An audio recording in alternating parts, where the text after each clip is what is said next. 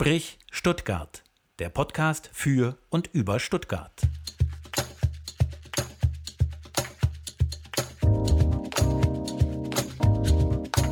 Sprich Stuttgart. Heute zu Gast Michael Bohnenstingel. Sprich Stuttgart. Am Mikrofon Stefan Ferdinand und Antonia Hofmann. Hallo und Hallöchen bei Spricht Stuttgart. Bei uns ist heute zu Gast Michael Bohnenstingel, Filmemacher, um es ganz genau zu sagen, Animationsfilmemacher. Ähm, er hat an der Filmakademie Ludwigsburg studiert und hat dort letztes Jahr seinen Abschluss gemacht und ähm, sein Diplom erhalten. Während seines Studiums, wenn ich das richtig verstanden habe, hat er auch mal eine Pause gemacht und fürs Studio Soy gearbeitet und dort ähm, an verschiedenen Produktionen mitgearbeitet, unter anderem an der Kinderanimationsserie Petsy.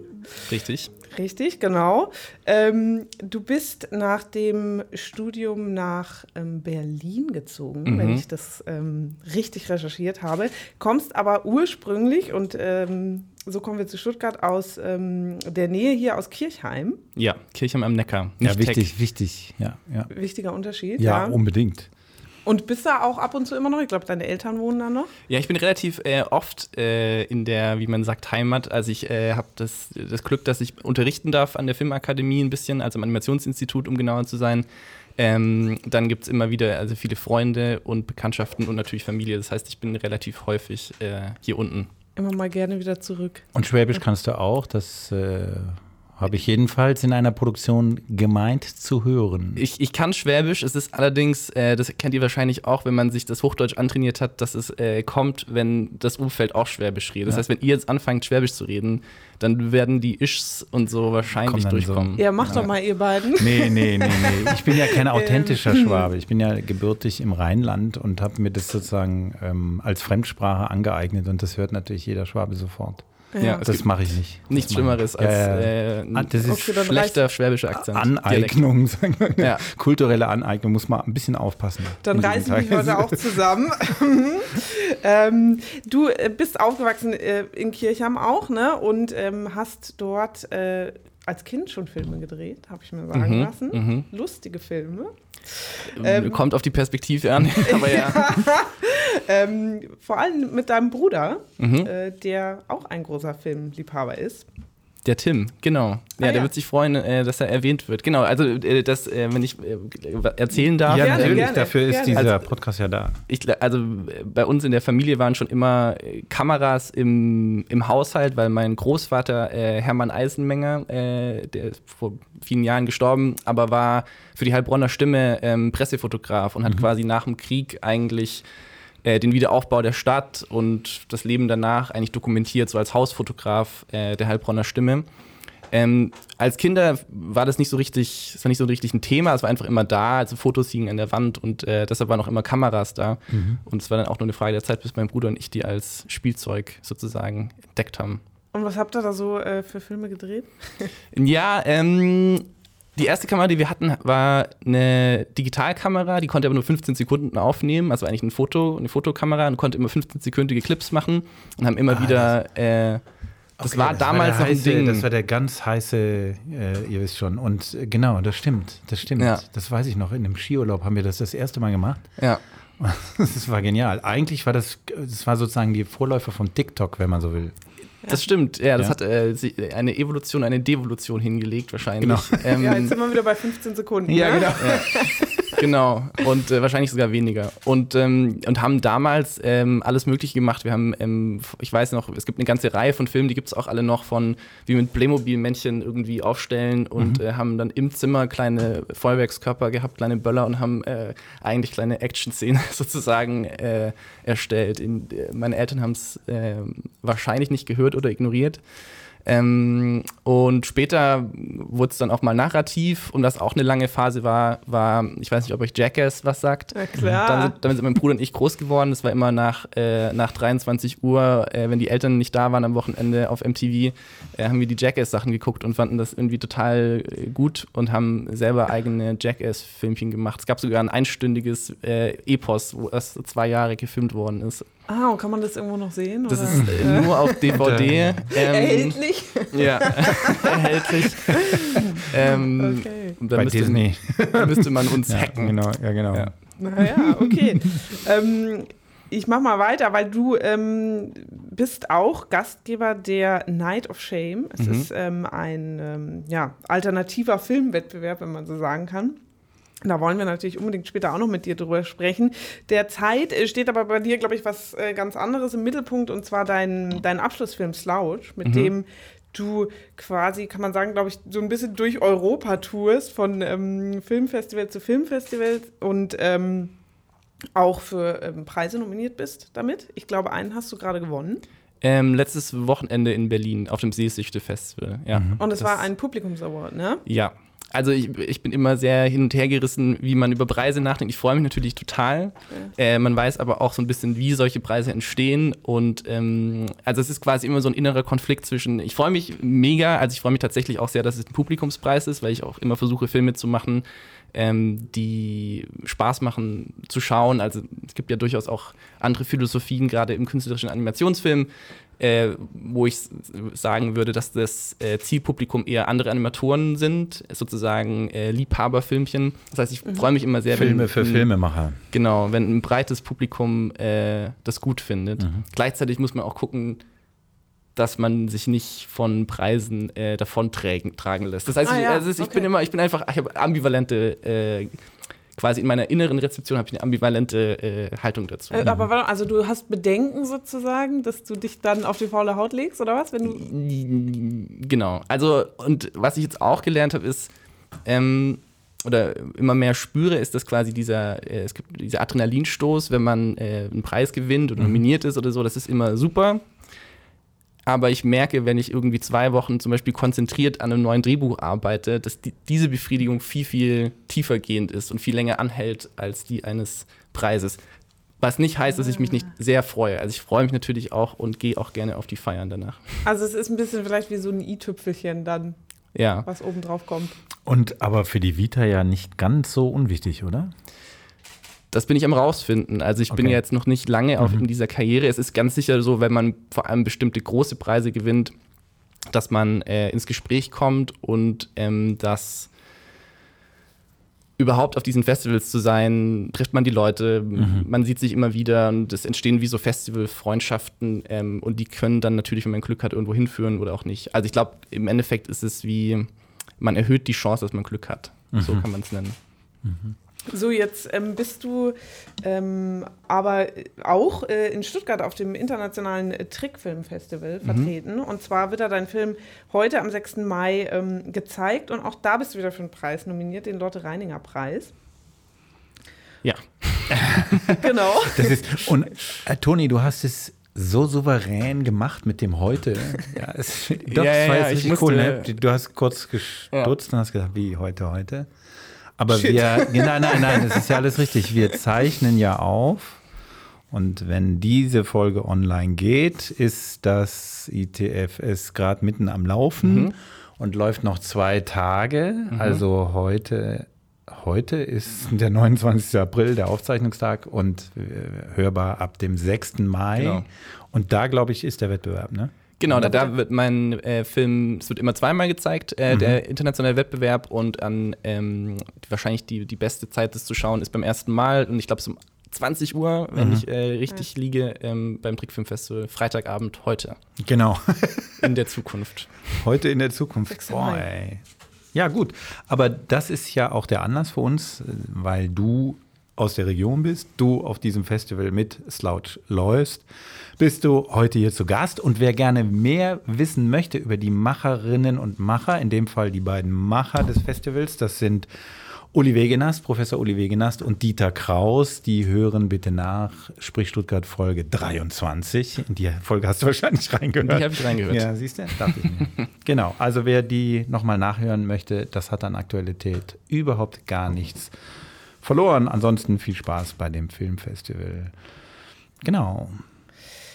Ähm, als äh, Stefan mich gefragt hat, ob ich ähm, mit ihm diesen Podcast äh, moderieren will, habe ich gefragt, wer ist denn zu Gast? Er meinte, ein ähm, Animationsfilmemacher. Und äh, ich dachte so, okay, crazy, wie wird man denn Animationsfilmemacher?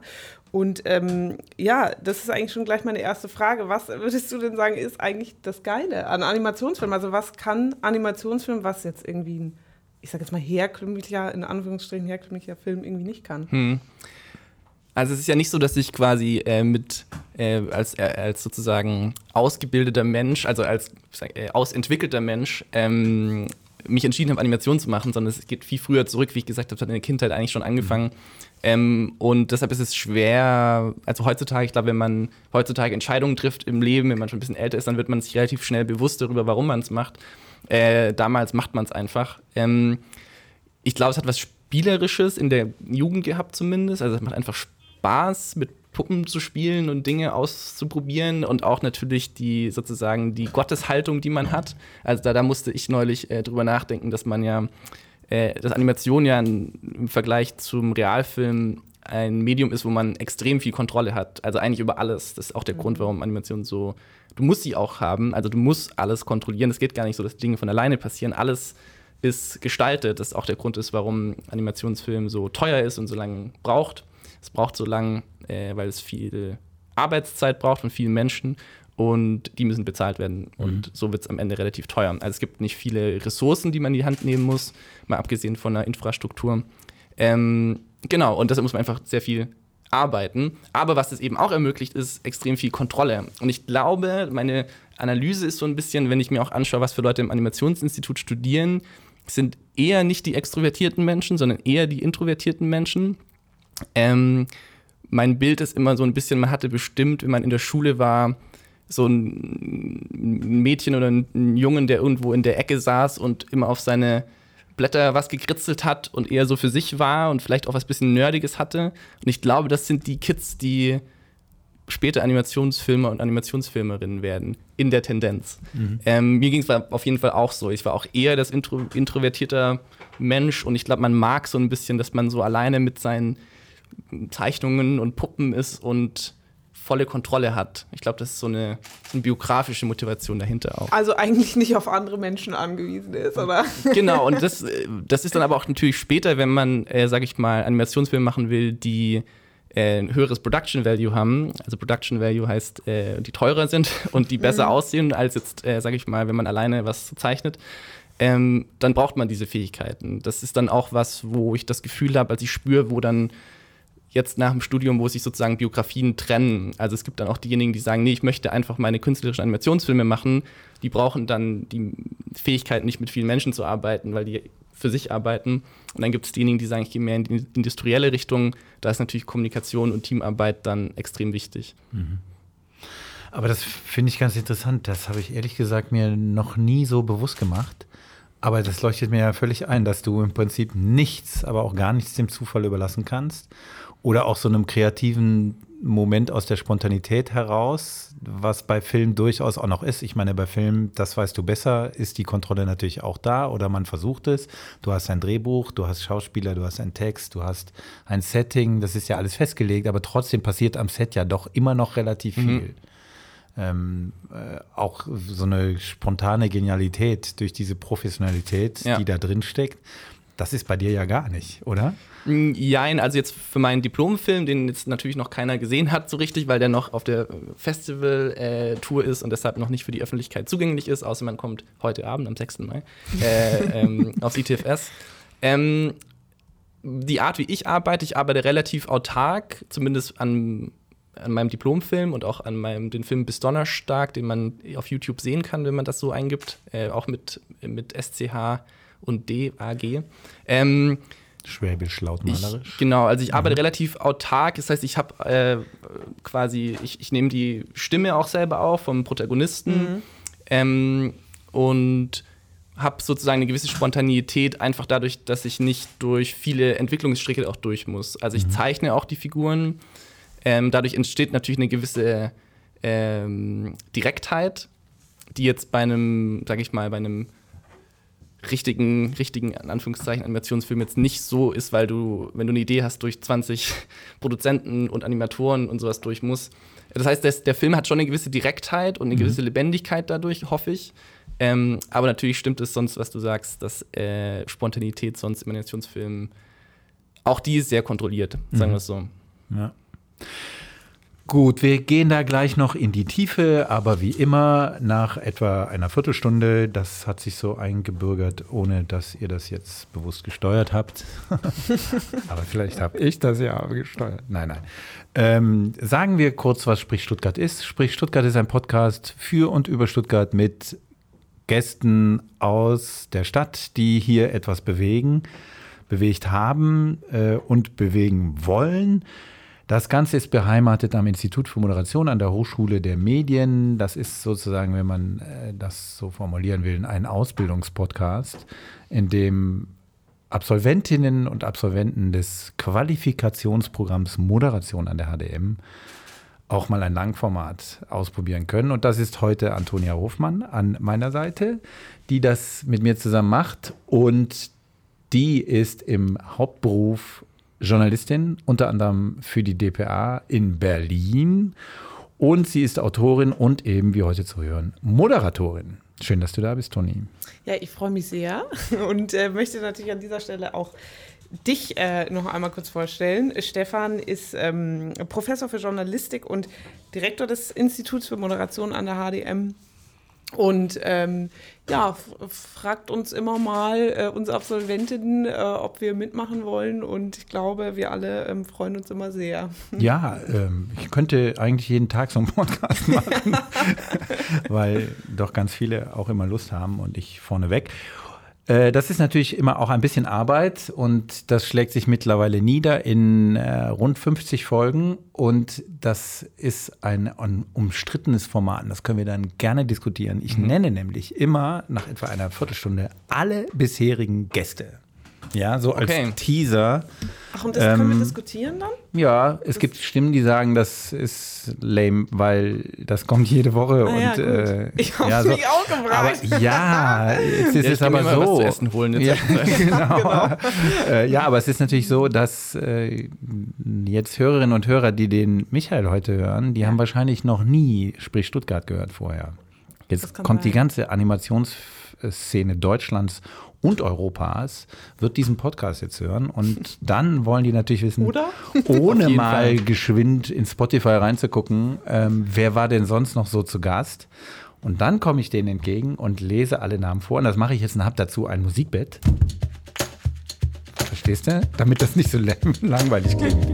Genau, also es waren zu Gast Katrin Att, Cem Arat, Muchterem Aras, Irene Armbruster, Wieland Backes, Michael Blume, Majoke Bräuning, Ines de Castro, Sarah Dahme, Colin Dinkelacker, Joachim Dorst, Tobias Elsesser, Serkan Ehren, Astrid Fünderich, Erik Gauthier, Kai Gnifke, Ulrike Groß, Laura Halding-Hoppenheit, Moritz Hans, Philipp Hans, Sophie Henne, Christian Hermes, Timo Hildebrandt, Andreas Hofer, Cornelia Horz, Elisabeth Kabatek, Stefan Kaufmann, Vincent Klink, Dieter Kraus mit Ulrich Wegenast, habe ich schon gesagt, Christiane Lange, Berleska Meckes, Stefanie Meyer-Holz, Cornelius Meister, Johannes Miller, Frank Nopper, Amina Usman Dauda, Rainer Pfisterer, Phyllis Retschbar, Timo Seyer mit Axel Asfalk, Stefanie Schneider, Mini Schulz, Wolfgang Schorlau, Walter Sitter, Stefanie Stegmann, Stefan Wolf, Ingo Zamparoni und es werden zu Gast sein Marie-Laurence Jungfleisch, Amber Sayar, Alexander Roos, Wolfgang Baum, Thomas Kölpin oder Luisa Schneider. Also jetzt war doch nicht so schlimm, oder? Voll in Ordnung. Voll in Ordnung. Das ist sehr schnell gemacht, ja. Ja. Meinst du, war jetzt zu schnell, oder? Nein, jetzt hast du dich getrieben gefühlt von unserer kritischen Stimme. Nein, ich habe mich ja selber getrieben. Ich habe mich ja selber getrieben. Alles gut. Ich habe auch schon mal überlegt, ob man es eigentlich einfach vorher aufzeichnet und dann einfach mit. Aber das ist nicht so liveig. Ja. Ist gut. Nee, ist schon ne? Finde ich auch. Fand's jetzt auch interessant, oder? Nee, das war, äh, äh ich habe äh, nachgedacht in der Zwischenzeit. Also, also zugehört und nachgedacht. Das man, manche, durchaus gleichzeitig. Manche äh, zucken dann so bei manchen Namen. Hast du bei irgendeinem Namen gezuckt? Nee, ne? Äh, ich, hab, äh, ich, ich zuck immer, ich zuck, weil ich die eben kenne bei Herrn Wegenass und Herrn Kraus. Ja, okay. gut, da okay. zucke ich immer. Ja, da, da, kann man ja auch zucken. Also der Podcast lohnt sich wirklich. Das ist echt ein, ein cineastischer, also das Thema war wirklich Kino-like. Also es war super. Wir waren auch im, im, ähm, im Gloria oben, mhm. äh, in, diesem, in, diesem, in diesem Vorraum. Ja. Das war echt ein ganz schönes Setting. War sehr schön. Genau. Ähm, dann haben wir noch ein weiteres Format in unserem Podcast. Das ist die sogenannte Ortsbeschreibung. Da muss ich wieder so einen Knopf drücken. Mhm. Sprich Stuttgart. Ortsbeschreibung. Das ist heute ein bisschen besonders, weil äh, wir quasi zwei Ortsbeschreibungen machen. Die erste mache ich und die zweite machst dann du, Michael. Ähm, wir sind nämlich zu Gast in der Landesgeschäftsstelle der Grünen Baden-Württemberg. Hier wird der Landesverband Bündnis 90 Die Grünen Baden-Württemberg insgesamt organisiert. Äh, und deswegen ein Dankeschön an Petra Schönhofen, die zwei Büros weiter sitzt von der Landesgeschäftsstelle und den Landesgeschäftsführer Andreas Hamm, in dessen Büro wir heute sein dürfen und der deswegen extra wegen uns Homeoffice macht, damit wir hier Platz haben. Also viele Grüße an ihn hier in der Königstraße 78. Durften wir unter, dürfen wir Unterschlupf finden. Ähm, und das ist natürlich gut, weil wir einen bestimmten Grund haben, warum wir hier in den vierten mhm. Stock in der Königstraße 78 gegangen sind. Und dazu muss der Michael jetzt das Mikrofon, sein Mikrofon ähm, aus der Halterung lösen. Genau. Das ist erledigt. Ich, äh, ich, genau. ich setze mal meinen Kopfhörer ab, ja, aber ich höre euch ja trotzdem. Du gehst jetzt ans Fenster, genau, an das Fenster vierten Stock und du bist jetzt mal, kleiner Berufswechsel, als Reporter gefragt und machst eine Reportage und wir wollen Bilder im Kopf, Michael. Gut, also ich bin, ähm, ich fange mal trotzdem hier im Büro an. Ähm, ich, ich stehe hier in einem Büro äh, im Zentrum der Macht ähm, und in diesem Büro, das strahlt aus, äh, es gibt hier kein Glamour, sage ich mal. Es ist sehr, ähm, sage ich mal, angebracht, weil es geht hier darum, den, den, den Mann und die Frau da draußen zu vertreten. Das heißt, hier auf Klemmer zu machen, wäre völlig falsch. Das ist sehr sympathisch. Äh, und es, sagt auch, das Büro sagt auch, wir haben keine Zeit, schön zu machen, wir müssen hier arbeiten. Das auch stimmt. das ist äh, ja, super sehr Reportage. sympathisch. Ja, sehr gut, was du da rausliest. Woran machst du das fest? Ich will jetzt nicht zu ja, ja nicht zu konkret, das nicht schon. zu konkret werden. Aber, ähm, aber, es gibt diese, also ich, ich kenne leider nicht, ich bin kein Profi, äh, Möbel zu beschreiben, aber es gibt äh, so Möbel, die sieht man überall. Auch neulich war ich in äh, einer Geschäftsstelle der DBK-Versicherung. Es hatte genau die gleichen Möbel. Das heißt, es sind diese ähm, wahrscheinlich Ikea oder IKEA-Verschnitt. Alles ist sehr rechteckig, viele Flächen, die man gut abstauben kann. Ähm, und dann noch ein paar Deko-Elemente, die aber eigentlich nicht zu Ende geführt sind. Das heißt, die sind quasi mal hierher gebracht worden, um zu sagen, eines Tages machen wir es uns schön, aber wir hatten verdammt noch mal zu viel zu tun. ähm, das ist sehr sympathisch. Absolut. So, wenn ich jetzt hier weitergehe, äh, komme ich noch an einer ähm, Malerei vorbei. Es gibt hier ein großes Whiteboard, ähm, wo eine rätselhafte Malerei ist, die wir ähm, schon versucht haben zu interpretieren. Man sieht wahrscheinlich, wir nehmen an, dass nicht der Herr Hamm das selbst gezeichnet hat. äh, es sieht eher aus wie die Malereien eines Kindes. Äh, und man sieht einen Höhlenbewohner, der neben einem Lagerfeuer steht. Äh, er hat eine Armbrust in der Hand und schießt auf einen Hirschen, beziehungsweise hat schon auf einen Hirschen geschossen ähm, und sagt etwas, was nicht ganz leicht zu entziffern ist. Wir gehen davon aus, dass da steht, Juhu, Juhu, ich habe ein Essen. Ein Hirsch. Das, tatsächlich, weil du Hirsch sagst, das heißt Hirsch, oder? Ich habe einen, ich einen Hirsch, Hirsch, zum Essen. Zum Essen. Irgendwie so. Irgendwie so. Sein Name ist Blauauge. So, und jetzt kommen wir aber zum eigentlichen Punkt. Ich gehe mal weiter. Finde, wobei diese Zeichnung uns, als wir hier reinkamen, total gefallen hat, weil es natürlich sehr nah an deinem Thema dran ist. Ja, äh, amateurhafte Zeichnungen. nein, ähm. Ohne, das, nein, ohne nein. den, den, den also Künstler hier beleidigen zu wollen.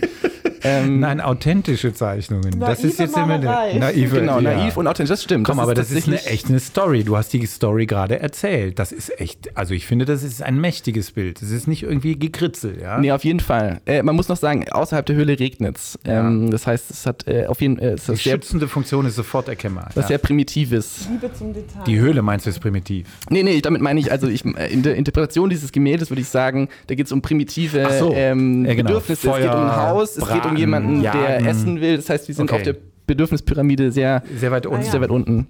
So, jetzt geht's weiter. Ähm, ich hoffe, ja, dass ich hier genau. das Kabel nicht äh, zerstöre. Nein, nein, nein, wir haben es ja extra verlängert. Deshalb. Und ich gehe zum äh, Fenster, äh, genau. auf dessen Sims diese Anti-Tauben-Stacheln Ah, du machst das Fenster auf. Ähm, ist gut, ja, ist gut. Warte, du kriegst noch ein bisschen Kabel, kannst du ein bisschen nachziehen. Ja, ja. Verarbeitet ja. sind. So, ich mache jetzt mal das, Fenster, Fenster, auf und hau dann Toni, da äh, die Tonia um.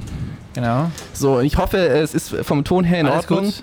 Perfekt. So, ich schaue jetzt nach draußen auf die Königsstraße und auf eine große Baustelle. Ähm, die, das Gebäude, also die war mal das Gebäude, ähm, in dem der Kellerclub untergebracht war. Jetzt ist da viel Baustellenmaterial, da ist viel Erde und äh, eine Umzäunung. Es gibt ja auch immer diese Umzäunung, was auch immer interessant ist. Es gibt ja manchmal Baustellen, die sind umzäunt mit einfach Zäunen. Dann gibt es die, die blickdicht sind, wo ich genau. mir nicht ganz sicher bin, Warum? was da eigentlich dahinter Why? steht. Nee, das habe ich auch, genau. Aber hier ist es so. Hier oder? ist es so. Und ähm, Aber ah, wir können reingucken von oben. genau, wir können reingucken und wir sehen ähm, leider nichts Verdächtiges. Auf jeden Fall ähm, genau, auf jeden Fall war das das Gebäude, wo früher mal der Kellerclub drin war, wo ich mit meiner Band meinen ersten Auftritt in Stuttgart hatte. So, jetzt wird es doch langsam Licht, genau. Das heißt, ich drehe mich wieder weg ja, und schließe gut, das Fenster. Das ist gut Dankeschön. beschrieben. Vielleicht noch ein bisschen Surrounding, was die Architektur angeht. Das wäre vielleicht noch ganz interessant, oder? Weil diese, diese Baustelle ist ja eigentlich, ist jetzt ja wie so eine Art Krater, wenn man so will. Mhm. Äh, genau, ein Krater inmitten einer sehr Stuttgarter äh, Architektur. Viele Bürogebäude hoch in die in die Luft ragend, aber auch keine ähm, Wolkenkratzer. Und im Hintergrund sieht man noch äh, die schöne, ist das die Kilians? Nee, wie heißt es? Äh, Entschuldigung, Killes, Killesberg-Höhe da hinten. Ja, richtig? na klar ist das der Killesberg. Ja, genau. Ja. Das ich dachte, du meinst die Kirche, weil da hättest du mich jetzt auf dem falschen Fuß, Fuß erwischt. Ich sehe die hier das erste Mal, diese weiße Kirche da. Die Kirche lasse ich aus. Nee, okay. aber der Horizont ist äh, auch sehr. Äh, Killesberg, sehr Stuttgart. Sehr Stuttgart, ja. Ja, absolut. Und aber jetzt hast du ja. Ähm gesagt, äh, da, da, hattest du deinen ersten Auftritt mit deiner Band im Kellerclub, ne? Und jetzt ist da eine Baustelle. Was löst denn das in dir aus? Wirst du da traurig? Genau, jetzt muss erst das Mikro so, wieder rein. das Mikrofon hier wieder rein. Ja, so. du machst das alles sehr gut. Genau, schwenkt zum Kellerclub. So. Kopfhörer wieder auf. Ähm, also traurig ist zu viel gesagt. Mhm. Ähm, und ich muss auch vorweg schicken ähm, bei diesem Thema, dass ich kein Experte bin. Das heißt, äh, wir haben ja schon gesagt, ich komme aus Kirchheim, habe in Ludwigsburg lange studiert. Das heißt, Stuttgart war immer, äh, also ich war natürlich Teil von Stuttgart, aber auch immer ein bisschen in der Peripherie. Das heißt, ich kann jetzt nicht von mir behaupten, dass ich ein ähm, na, wie soll ich sagen, ein, Native, Leiden, ein Native Stuttgart Clubgoer bin. Ja. Das heißt, alles, was ich auch mitbekomme, ist nicht fundiert. Okay. Das muss ich sagen. Es gibt andere Leute, die bestimmt deutlich besser Bescheid wissen, was tatsächlich passiert. Ähm, naja, wir knüpfen das ja mal an die Lebensgeschichte eben, genau. Also das, das ist ja das Motiv. Das heißt, Kellerclub ist für dich natürlich schon was, was dich triggert. Ja, genau. Also das, das, kann ich sagen. Dass, ähm, was es in mir triggert, ist dass ich wahrnehme, äh, oder sage ich mal so, es ist ein Symptom von einem größeren Problem in der Ludwigsburger, Stuttgarter Gegend, die ich gar nicht so sehr habe, aber die vor allem, also das Problem haben vor allem Leute beschrieben, die zum Studieren kommen, die die Ludwigsburger und Stuttgarter Luft sozusagen, also nicht die tatsächliche Luft, sondern die mhm. metaphorische Luft teilweise als sehr erdrückend wahrnehmen. Also das schwäbisch, äh, pietistisch Pietistische ähm, wird teilweise als sehr erdrückend wahrgenommen. Und ich bin sozusagen jemand, der hier wohnt und oder der hier, hierher kommt und sozusagen einerseits das verteidigen will, aber gleichzeitig schon auch die Probleme sieht. Das heißt, wenn ich dann den ähm, abgerissenen Kellerclub sehe oder an die Röhre denke, die es früher mal gab, oder auch an, den, äh, an die Rockfabrik äh, in Ludwigsburg, ist quasi dieses Jugendfeindliche, wenn ich es mal überspitzt ausdrücken darf, ähm, das triggert das in mir, mhm. dieses Thema. Ähm, und auch ein Thema, wo ich auch nicht genug weiß, weil ich nicht richtig in der Szene drin bin, aber ich weiß noch, ähm, die Ärzte, die, die Band Die Ärzte hat ja zur Corona-Pandemie mal ähm, im öffentlich-rechtlichen, haben die sich mal interviewen lassen und haben darauf hingewiesen, dass es natürlich super wichtig ist, für die Kultur eines Landes, dass es niederschwellige Bühnen gibt, wo Leute auch einfach äh, ausprobieren können, was tatsächlich auch ein riesiges Problem ist in Ludwigsburg und Stuttgart, zumindest wie ich wahrnehme. Das heißt, man braucht einfach die Orte, wo man einfach hin kann und mal mit seiner grungigen Garagenband oder Elektroband, was auch immer, einfach mal ausprobieren kann und spielen kann. Und wenn es immer weniger diese Bühnen gibt, ist es natürlich ein äh, ich, das deutsche Wort fällt mir nicht ein, aber ein Ripple-Effekt, sodass mhm. wir in, äh, das natürlich wahrscheinlich weniger auch entstehen kann. Mhm. So, das ist jetzt viel auf den Tisch geworfen. Nee, nee, das ist, ähm, äh, wolltest du was sagen? Ja, ich wollte ähm, sagen, also in deiner Wahrnehmung, Wahrnehmung, ist es so, dass das in, in, Ludwigsburg, Stuttgart immer weniger der Fall ist, ja, also dass man solche Bühnen hat und ähm, da dieses sozusagen dieses Kulturangebot, diese Subkultur, kann man ja vielleicht sagen, ähm, dass die so ein bisschen schwindet vielleicht für ich weiß gar nicht, was gebaut wird. Ja, ähm, ich weiß auch nicht, was da gebaut wird. Das habe ich nicht recherchiert. Wahrscheinlich ein Multifunktionsgebäude, oben Büros, unten Geschäfte, keine Ahnung. Mhm. Vielleicht tue ich aber auch den Planern hier Unrecht. Vielleicht entsteht das mega hippe Ding. Glaube ich nicht, dann hätte ich es mitgekriegt. Ähm, das ist äh, interessant, weil wir haben ja immer wieder Gäste hier, die das aus unterschiedlichen Perspektiven und auch unterschiedlichen Jahrzehnten tatsächlich beleuchten. Das ähm, ist, äh, ist im Wandel tatsächlich. Also ich bin jetzt weit davon entfernt, das irgendwie einordnen zu wollen, weil ich es nicht kann. Also ich kenne dazu die, die Szene nicht, aber es gibt nicht gut genug. Es gibt äh, immer wieder Phasen, wo Clubs zum Beispiel im Umbruch war. Wir haben das neulich mal gehabt bei einem, bei einem Thema, wo es darum ging, die HAW wird 50, also Hochschule für angewandte Wissenschaften wird 50 Jahre alt. Und die Studierenden bei uns arbeiten gerade 50 Jahre Studierendenleben auf. Und da stellt man fest, dass es durchaus ähm, Locations gab, auch schon vor 30 Jahren, die aber auch immer so einen Übergangscharakter hatten. Mhm. Ja? Also Radio Bart war, Radio Bar war also die, die Übergangslocation, die in diesem Abbruchgebäude ein paar Jahre war, aber die unglaublich Impulse gesetzt hat für dieses Leben. Also insofern, die Ärzte haben absolut recht. Ähm, und wahrscheinlich haben wir zu wenig von diesem, obwohl hier immer so viele Baustellen sind, von diesen Übergangsdingern, ja. Also das äh, das gab es immer wieder. Und wenn man dann so hört, die Theodor-Heuss-Straße zum Beispiel war dann plötzlich ein Jahrzehnt total hip. Mhm. Und jetzt hat die sich ganz anders gewandelt und da ist Cruising und ein ganz anderes Publikum da und plötzlich ist es wieder neu. Ja, also ja. es ist dauernd so im Wandel. Ich habe also deswegen, ich kann nicht sagen, wird es weniger oder nicht. Ich glaube nur, dass so ikonische Locations wie der Kellerclub, dass die tatsächlich verschwinden. Genau, also ich genau. glaube, das ist ja letztendlich die Reaktion der Leute, dass sie sagen, okay, wir ziehen halt um und wir ziehen weiter. Ja. Ähm, aber man kann sich auch fragen, ob quasi eine ähm, ich will es gar nicht Clubkultur nennen, weil ich da wirklich nicht genug drin stecke, aber mhm. eine Subkultur, die immer auf der Flucht ist, mhm muss das sein? Das ist zumindest genau. die Frage, die man sich stellen kann. Ja. Und dass halt solche Dinge wie passieren, wie dass die Rockfabrik geschlossen ist, ist auch ein Club, der mir selber nicht arg viel bedeutet. Ich war da drei, vier Mal in meinem Leben, aber an sich war es halt schon ein unglaubliches Phänomen, dass man einen der größten Rockclubs hat in Ludwigsburg, ja. wo die Leute halt immer freitags, samstags aus teilweise ganz Deutschland herkamen und das Gefühl hatten, da sind Leute, die sind wie ich, die sind irgendwie anders und wir treffen mhm. uns in unserer weirden Andersartigkeit und tanzen da die Nacht durch und dass es dann einfach geschlossen wird es gab sogar eine Demo ähm, und die Verantwortlichen, die Max Meyer Urban Development, ähm, haben, soweit ich weiß, nicht mal ein Gesprächsangebot angenommen. Und ich sage einfach, was ich glaube ich wahrnehme, ist, dass sozusagen in der ja, ja, in der Summierung dieser ganzen Phänomene sich dann wahrscheinlich doch was ableiten lässt, worauf vor allem Leute, die herziehen, dann eben teilweise negativ ja. ansprechen es hatte auch was mit einer, äh, mit einer Wertigkeit zu tun. Also wenn, wenn man das gegenüberstellt, wie diskutiert wird, äh, Opernsanierung auf der einen Seite und dann eben, ähm, ich will das nicht, man kann das so nicht vergleichen, aber trotzdem in der öffentlichen Diskussion werden natürlich diese Subkulturelemente weniger wahrgenommen. Wobei, man muss auch sagen, wir haben jetzt Nachtbürgermeister, also mhm. es fängt an, dass es so eine strukturelle ähm, Wahrnehmung der Thematik zumindest in der Stadt gibt. Also so nehme ich es jedenfalls wahr. Aber ob das funktioniert, I don't know. Und der Nachtbürgermeister, muss man sagen, äh, wenn ich das erwähnen darf, ich habe seinen Namen. Kennt, kennt einer von euch den Namen vom Nachtbürgermeister? Ich muss sonst nochmal nachschauen, wir können das vielleicht nachreichen.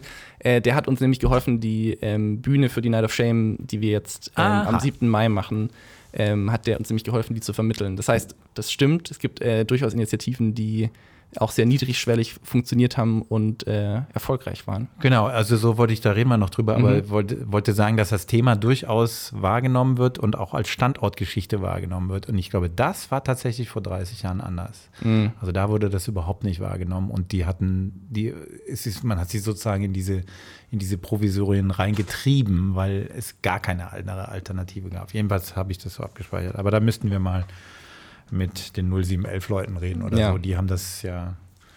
Das ist eigentlich auch mal eine Idee. Aber ist es dann sozusagen, ähm, wenn du sagst, ne, diese Subkultur, die, ja, jetzt mal hart ausgedrückt, geht dann so ein bisschen den Bach runter hier. Äh, ist das ein Grund, warum man, oder vielleicht auch warum du, ihr mittlerweile in Berlin wohnst? Muss man als kreativ schaffender Mensch nach Berlin gehen?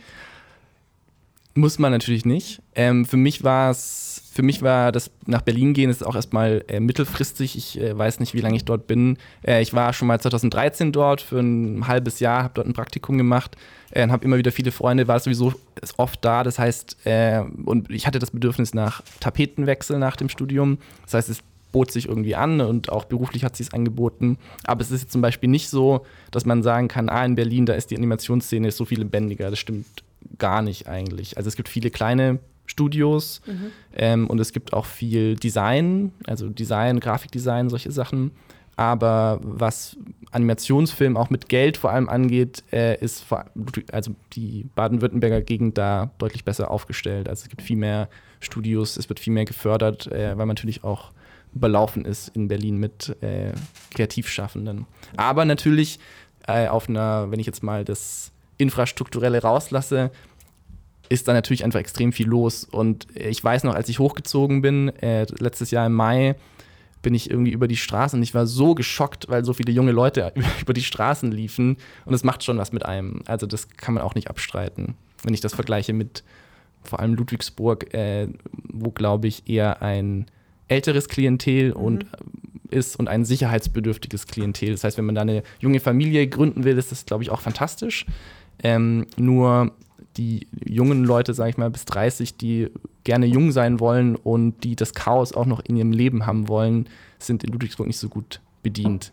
Was sind denn, wenn du jetzt äh, von Berlin, du sagst ja, du bist dann öfter wieder hier, wenn du zurückkommst, äh, was, was sind so die Sachen, die dir auffallen? Also zum Beispiel, ne, ich wohne ja auch in Berlin und bei mir ist es immer, ich komme ursprünglich aus der Gegend um München, ist es immer dieses so, alles ist so sauber. Mhm. Also mir fällt immer auf, alles ist super sauber und ordentlich. Und äh, was ist das bei dir? Also was fällt dir hier auf, so wenn du, wenn du wiederkommst? Ja, das ist es eigentlich auch. Ich wohne vor allem in Berlin, in Neukölln, was auch innerhalb von mhm. Berlin, für alle, die es nicht kennen, äh, ein sehr Thema Chaos, chaotischer Ort ist. Also hat man auch ja. wirklich alles. Also es ist wirklich innerhalb von Berlin noch das durchmischteste, der durchmischteste Bereich, den es gibt. Ähm, aber auch dementsprechend, äh, also Chaos kommt ja auch immer mit, sag ich mal, ähm, Unsauberkeit daher. Das heißt also, das ist schon jedes Mal ein Schock, selbst innerhalb von Berlin, wenn man irgendwie von, vom Prenzlauer Berg, dem ja nachgesagt wird, dass er so das, das Stuttgart Berlins ist, mhm. wenn man vom Prenzlauer Berg zurück nach Neukölln fährt, selbst da hat man diesen fast schon Kulturschock. Also es ist wie der wilde Westen ein bisschen. Also es ist interessant, aber äh, auch kann auch überwältigend sein. Und wenn du dann hier bist, denkst du, oh, alles sehr, sehr sauber, sehr ordentlich. Ja, ja, ja, auf jeden Fall. Also in Ludwigsburg ich bin so gewohnt an Ludwigsburg, dass es mir nicht wirklich auffällt, wenn ich drüber nachdenke, aber ist eine meiner, äh, also wenn ich darüber nachdenke, ist eine meiner Lieblingsgeschichten Ludwigsburg zu beschreiben, ist, dass die haben ja das Barocke, das absolutistisch Barocke in ihre äh, CI, also in ihre äh, integriert. Das heißt, auf der Filmakademie Wiese, so ein kleiner Ort, wo man äh, die Studierenden dann abhängen können und auch die Jugendlichen, ähm, da gibt es Bäume und die werden quadratisch geschnitten. What? Das merkt man gar nicht so, wenn man drüber läuft. Aber man, warte mal, die sind quadratisch geschnitten. Mhm. Für mich ist das ein absolutes, also für mich ist das relativ klar ein Zeichen, was das Selbstverständnis mhm. dieser Stadt ist. Und ein relativ unreflektiertes Selbstverständnis, glaube ich. Also ich glaube. Interessant. Äh, genau. Und wie gesagt, das hat auch alles seine Vorteile. Natürlich will man auch nicht in einer runtergekommenen Stadt leben, das ist auch klar. Das, das ist alles eine, sagen. eine Spektrumsfrage. Also die, die Filmakademie, das Gebäude der Filmakademie, ähm, das knüpft ja im Prinzip an das Soldatische an, weil das ja eine Kaserne, mhm. eine ehemalige war, so wie die ganzen äh, Kreativorte in Ludwigsburg äh, irgendwie ehemalige Kasernen waren. Oder es äh, ist ein, ein wahnsinniger Struktur. Wandel kann man ja gar nicht sagen, sondern Neudefinition von diesen tollen Gebäuden. Das mhm. sind tolle Gebäude. Und das ging mir immer so durch den Kopf, wenn ich die Filmakademie ähm, als Spaziergänger sozusagen wahrnehme, dann ist die da wie reingesetzt. Mhm. So, ja. Also dieses, diese, diese Bund an Kreativität zack, da mitten rein in so eine alte Kaserne. Und drumherum ist Ludwigsburg. Ja. So nehme ich das wahr. Ich so fühlt sich das tatsächlich auch von innen an. Also es beschreiben auch, glaube ich, viele Studierende, die, wenn sie über, als Alumni über ihre Zeit sprechen, ähm, also man ist sehr isoliert, man ist sehr in seiner Filmakademie-Welt, also man befreundet sich auch tendenziell sehr mit Filmakademie-Leuten und es sind sehr intensive vier, fünf, manchmal sechs Jahre. Ähm, aber man verbindet sich wirklich nicht stark mit der Stadt, was schon mhm. interessant ist. Ich glaube, es liegt auch daran, dass es neben der Filmakademie nur noch die Hochschule der Me äh, Entschuldigung, nicht die, äh, die. Die ähm, gibt es auch. Die gibt es auch, die ist in Stuttgart, das ist nochmal ein ganz anderes. Genau, diese, dieser, Ecke, da gibt es auch eine ganz verrückte, einen verrückten Split zwischen Ludwigsburg und Stuttgart, das durchmischt sich auch extrem wenig. Ähm, aber innerhalb von Ludwigsburg gibt es noch die Pädagogische Hochschule und die Evangelische, Evangelische Hochschule. Hochschule. Da gibt es aber Seite, genau. fast keine Durchmischung. Das mhm. liegt aber, also liegt nämlich am Geografischen, die liegt äh, am anderen Ende von äh, von Ludwigsburg. Da gibt es dann auch viele Studentenheime. Das heißt, man hat nicht so das Bedürfnis, dass man sich durchmischt. Ähm, und ich glaube, der Schlag Mensch ist schon stark unterschiedlich. Also ich glaube, ja. an der Filmakademie ist man sehr gezwungen, sozusagen selbstbestimmt zu sein. Also weil sehr praxisorientiert, man muss eigentlich fast unternehmerisch manchmal denken und sagen, ich möchte jetzt einen Film machen mhm. und auf tausend verschiedenen Ebenen eine Struktur herstellen, innerhalb die, innerhalb der dieser Film mhm. gemacht werden kann, während man an der Hochschule der Medien, äh, Entschuldigung, ich sage immer Hochschule der Medien, Hochschule, an der, der pädagogischen äh, genau. Hochschule wird man ausgebildet, tendenziell Lehrer. Lehrer zu werden, wo man ja. verbeamtet wird, wo eigentlich schon relativ klar ist, was der Großteil des Lebens sein wird. Also ich glaube, viel unterschiedlicher kann ja. man quasi äh, sich nicht ansiedeln. Natürlich gibt es immer wieder kleine Durchmischungen, aber es ist äh, erstaunlich, wie wenig es passiert. Also man ist eher in seiner Bubble, in der ja. Filmakademie-Bubble.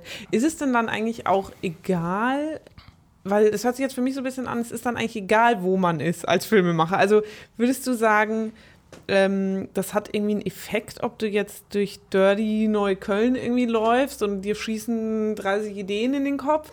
Oder sagst du, jetzt mal ganz hart formuliert, ähm, ich hoffe, ich darf das sagen, aber aus dieser, man hört ja schon so ein bisschen raus, aus dieser Art vielleicht ein bisschen Spießigkeit, die hier ähm, herrscht oder in Ludwigsburg. Ähm, kann man genauso irgendwie Inspiration ziehen? Ja, das, also ich glaube, das kann man so schwer beurteilen, weil ich glaube, Leute, die kreativ sind, sind kreativ. Ich glaube, man. Also, wenn man ein kreatives Bedürfnis hat, dann stillt man das, glaube ich, irgendwie, dass man so generell. Ähm, und ich habe deine Frage vergessen. Es ist dann sozusagen das, genau, egal. Im Prinzip, ob das ah, Umfeld, ob das Umfeld ja. dich äh, prägt. Ja, das ja. prägt dann ja immer irgendwie also, mit, aber wie? Also, ja, viele, viele Leute beschreiben, dass es auch eine große äh, Konzentration stattfindet, wenn man in Ludwigsburg studiert. Also, dass es eben nicht viel Ablenkung gibt. Ähm, mhm. Und das kann ich schon auch bestätigen. Und auch jetzt wieder, jetzt, jetzt gehe ich wieder auf die Seite, äh, jetzt bin ich wieder der Anwalt quasi des Kleinen, also von Kirche am Neckar und von Ludwigsburg. Mhm. Es ist schon auch so gewesen, als ich angefangen habe zu studieren, 2013 war das, glaube ich, ähm, wenn die ganzen Leute kommen und sagen, oh, Ludwigsburg und Stuttgart, das ist alles so scheiße, ich halte es hier nicht aus, denke ich mir immer, ja, aber macht halt was. Also das ja. ist auch immer was, was bei aller Kritik am Ende muss man aktiv sein, was auch immer der Grund war, warum wir zum Beispiel viele, wir haben viel Musik gemacht, wir hatten das große Glück, einen Proberaum zu finden in Ludwigsburg, wo auch viele Locals waren, wir uns durch, gut durchmischt haben. Es war wirklich sehr, sehr bereichernd auch. Ähm, und auch die Night of Shame, über die wir noch sprechen, ähm, ist auch aus so einem Impuls herausgekommen, zu sagen, ja, es ist schwierig, aber man kann auch was machen. Ähm, das heißt, das, das meine ich als Antwort auf deine Frage. Mhm. Du wirst nicht viel stimuliert, aber dann muss man es halt selber machen. Und ich glaube, dagegen ist, wenn man jetzt zum Beispiel Berlin als krasses Gegenbeispiel nimmt, da gibt es schon auch die Gefahr, dass man sich verliert bei aller, ja. bei allen Möglichkeiten, die da draußen rumschweben. Ja, wollte ich gerade fragen, hast, äh, es gibt ja so ein bisschen dieses Bild, ne? Dieser Künstlertyp, der irgendwie nach Berlin geht und dann ist da diese große Stadt Berlin. Gut, ist jetzt auch nicht mehr alles so, wie es mal war, aber es ist dann irgendwie äh, eine krasse Partyszene, eine krasse Kreativszene, Drogen, weiß ich nicht was feiern. Ähm, hast du da irgendwie Angst, dass man sich da tatsächlich, also dass du dich da verlieren könntest? Oder könnte dir sowas passieren? Oder? Ich glaube, da bin ich inzwischen schon zu alt für. Ach so. ja, also keine Ahnung, wenn ich äh, damit, äh, keine Ahnung, 19 oder so hingegangen wäre, ja. vielleicht schon. Aber also ich bin auch generell jemand, der sehr, ich Ich, äh, ich, hab, ich, mag den Kontrollverlust nicht so sehr. Das heißt, ja, ja. ich habe da jetzt nicht so große Sorge, dass ja. das passiert. Apropos, haben wir schon gesagt, wie alt du bist? Weiß ich, ich glaube genau. nicht. Du bist 30, ne? Fast. Fast. Ah, okay. okay. Knapp 30, okay. Zu alt. naja, also. Ich habe gerade auch darüber nachgedacht. Es ist eine Typfrage. Ja, ich glaube, ich äh, könnte ahnen, was du meinst. Ich finde das einen interessanten Ansatz. Wir, übrigens, da haben wir mit Dieter Kraus und Ulrich Wegenas eben genau darüber auch gesprochen. Also das ITFS ist eigentlich ein super Beispiel, also das Trickfilmfestival, dass wenn man den Willen hat, was zu machen, das ist jetzt noch eine Liga drüber sozusagen, aber dann klappt das hier auch. Also es ist nicht so, dass in der Region oder sagen wir mal so, die Wege sind kürzer, die, die, du kennst deine Pappenheimer, du weißt, wen du fragen kannst. Und dann ähm, stellt man sowas wie das Festival auf die Beine, was ja mittlerweile weit, weit über Deutschland hinausstrahlt. Das ist ja ein international renommiertes Festival. Das finde ich ein ganz gutes Beispiel für das, was du sagst. Also mhm. man kann was bewegen, es muss halt irgendjemand machen. Ja. Ähm, also das ist mir auch wichtig bei aller äh, Kritik, das nicht ja, unter ja, den Tisch fallen zu lassen. Wir, ähm, differenziert wahrnehmen, das ist, genau, ist schon also wichtig. Ich, ja. ich, bin auch wirklich sehr dankbar für also die Filmakademie und auch das ist beim Trickfilmfestival, dass man in Kontakt mit Filme machen aus der ganzen Welt kommt. Das hat bei mir auch schon als mit, keine Ahnung, 15 oder so war ich da zum ersten Mal. Und das ist natürlich, macht das was. Also, das heißt, ich, ähm, das ist generell wichtig bei mir. Ich bin jemand, der gerne kritisiert, aber ich mache das immer auf hohem Niveau. Also auf hohem Niveau im Sinne von, ich, ich sage jetzt nicht, das ist grundsätzlich schlecht, sondern ja. was kann man auf dem machen, was schon da ist. Da gehört aber auch eben eine ehrliche Problembeschreibung dazu. Genau. Also es, da kommt es aber auch immer auf die Perspektive an. Ich meine, du kannst natürlich das studentische Lebensgefühl, das äh, ist in Stuttgart äh, und in Ludwigsburg ein anderes als äh, wahrscheinlich in Berlin und wahrscheinlich in München, keine Ahnung. Äh, und wahrscheinlich als in Tübingen. Ja, du kannst es ja. drehen und wenden, wie du willst. Es kommt ein bisschen darauf an, was man selber in dem jeweiligen Standort machen will. Diese ähm, Möglichkeit zu proben, hast du gerade angesprochen, mhm. in Ludwigsburg. Das heißt, das waren die Baracken. Ist das mhm. richtig? Ist das die, beschreib mal Baracke. Das klingt jetzt irgendwie wie eine Baracke. Ja, das sind, äh, das sind äh, Proberäume, die sind am Stadtrand von Ludwigsburg. Das äh, ein guter, mein guter Freund Pivetta, äh, kommt aus Italien. Äh, mit dem habe ich viel, viel Musik gemacht. Äh, und wir haben dann auch zusammen den Proberaum gemietet. Und er meinte immer, das ist der einzig dreckige Ort in Ludwigsburg. Ah, ja. und das muss ich nochmal klarstellen, was ich mit, was ich als kreativer Mensch, glaube ich, mit diesem Bedürfnis nach Chaos meine, ist mhm. wirklich das Wort, was ich im Kopf immer am meisten habe, ist niedrigschwellig. Also es gibt hier tolle Möglichkeiten. Es gibt Studios, es gibt Filmförderung, das ist alles, alles super. Das ist aber nicht unbedingt niedrig schwellig. Also ich, ah, es gibt ja auch quasi Kreativität, die entsteht einfach in so einem ganz durch spontanen, ja. durch Ausprobieren, wo man nicht Angst haben muss, ich habe 20 Versicherungen abschließen müssen, um überhaupt das Projekt zu machen, was ich mache, sondern ich kann, wie ich schon meinte, ich kann einfach auf eine Bühne gehen mit meiner garagigen Band und ich muss nicht äh, einen Booker kennen oder irgendwie Venues schon kennen. Das meine ich damit. Und der, die Baracken in Ludwigsburg sind so ein Ort. Ähm, da zahlt man eben seinen Proberaum und der wird toll instand gehalten von, äh, von, den, ähm, von den Besitzern. Die wissen aber auch, wir müssen das jetzt nicht super High-Class hier alles machen. Die wissen, dass die Leute eben die Freiheit da auch sehr wertschätzen. Mhm. Wir haben die auch sehr wertgeschätzt. Also da kann man halt nachts um drei reingehen und noch Musik machen, so laut man will, solange man will. Das hat schon ein gewisses Freiheitsgefühl, das, das heißt, da, wichtig ist. Da konnte man oder konntet ihr euch richtig ausprobieren mhm. sozusagen, mhm. ja. Und viel machen. Genau, also habe ich auch die Musik für meinen Diplomfilm aufgenommen. Da haben wir quasi kleine Partys in unserem Proberaum gemacht. Da haben wir ähm, so viel Musik gemacht über die letzten vier, fünf Jahre. Ähm, und es ist eben so ein freier Raum. Das mhm. ist äh, schon toll. Jetzt schlage ich eine ganz kühne Brücke, weil äh, mir nämlich mehrere Dinge auf einmal dazu einfallen. Probenraum. Wir hatten, wo wir hier bei den Grünen sind, die Muchterem Achers mal zu Gast und es darf sich ja jeder seine Location wünschen und die hat sich die Wagenhallen gewünscht. Mhm. Und die Wagenhallen knüpfen ein bisschen, zumindest ein bisschen, also es ist eine Kombination aus beidem. Also das ist für Subkultur eine, eine gute Location, aber eben auch für professionelle, schon high-endigere und höherschwellige äh, Events auch eine, mhm. eine Location. Und sie sagte damals, und das, deswegen kommt mir das jetzt wieder, sie sagte damals, es braucht so Räume in einer, in einer Stadt wie Stuttgart, braucht es genau solche Räume. Also da schließt sich ein bisschen der Kreis. Aber wir sind jetzt, äh, das war, kann man nachhören, in Sprich Stuttgart Folge 3 ja. oder so. Ja, und was man, also zum Thema, was braucht die Stadt, was man auch noch anschließen muss vielleicht äh, zu dem Thema, ist, dass ja, also die Förderung macht sehr, sehr viel und fördert sehr, sehr viel. Aber ich glaube, jetzt wird es sehr standortpolitisch, sage ich mal. Und ich, wie gesagt, ich weiß wirklich nicht viel. Ich sehe immer nur meine Perspektive als jemand, der mit dem Studium fertig ist und eben Dinge aufschnappt und so. Das heißt, äh, alles keine, ähm, ich, ich sage nicht, dass es akkurat ist, keine Gewährleistung.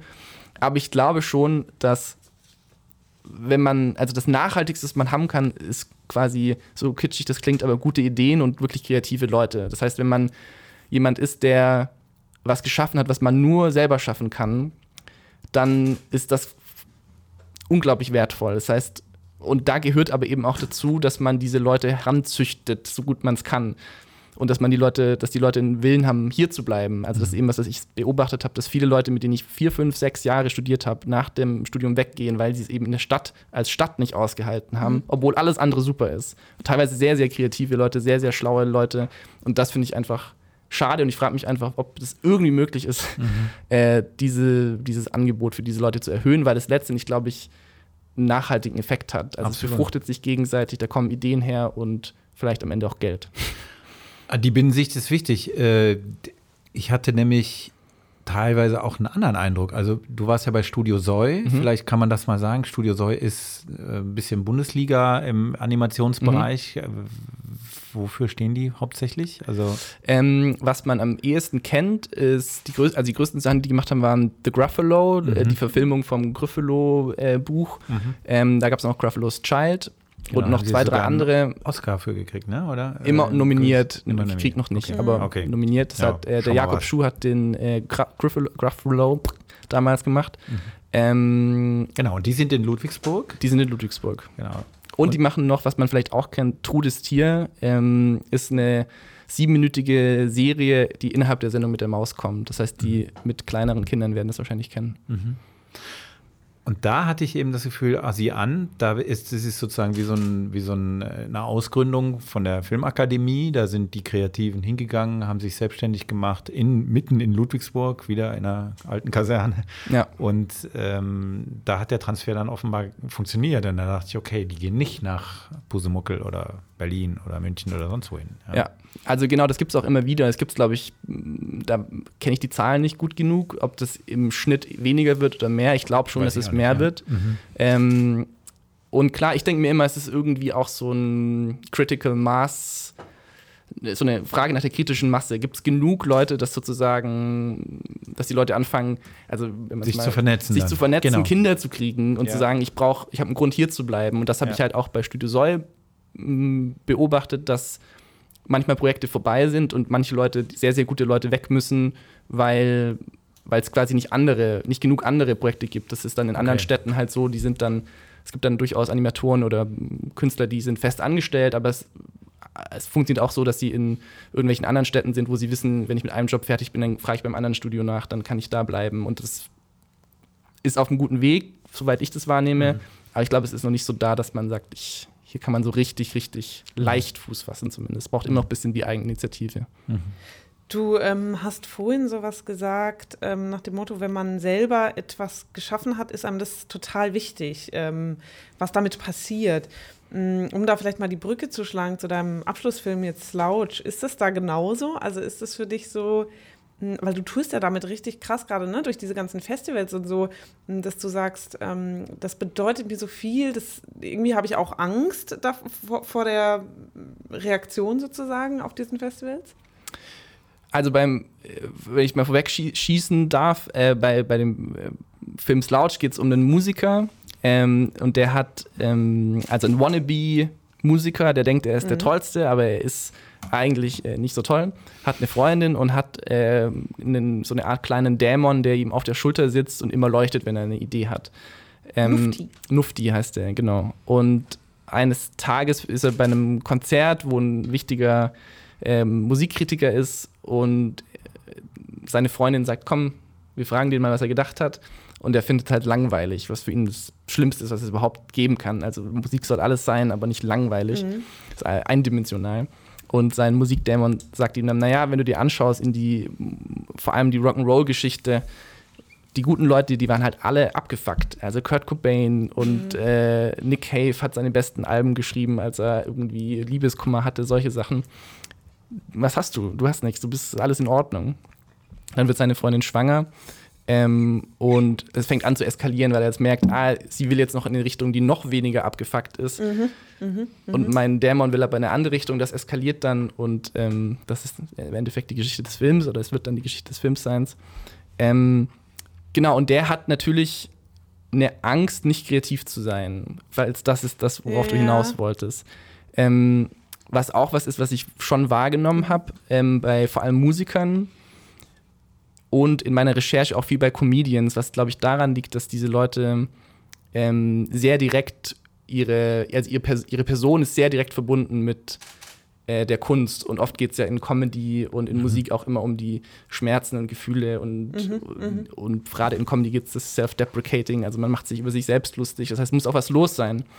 Und es gibt dann eben viele Comedians, die in Interviews beschreiben, dass sie irgendwann merken, mir geht es eigentlich sehr, sehr schlecht.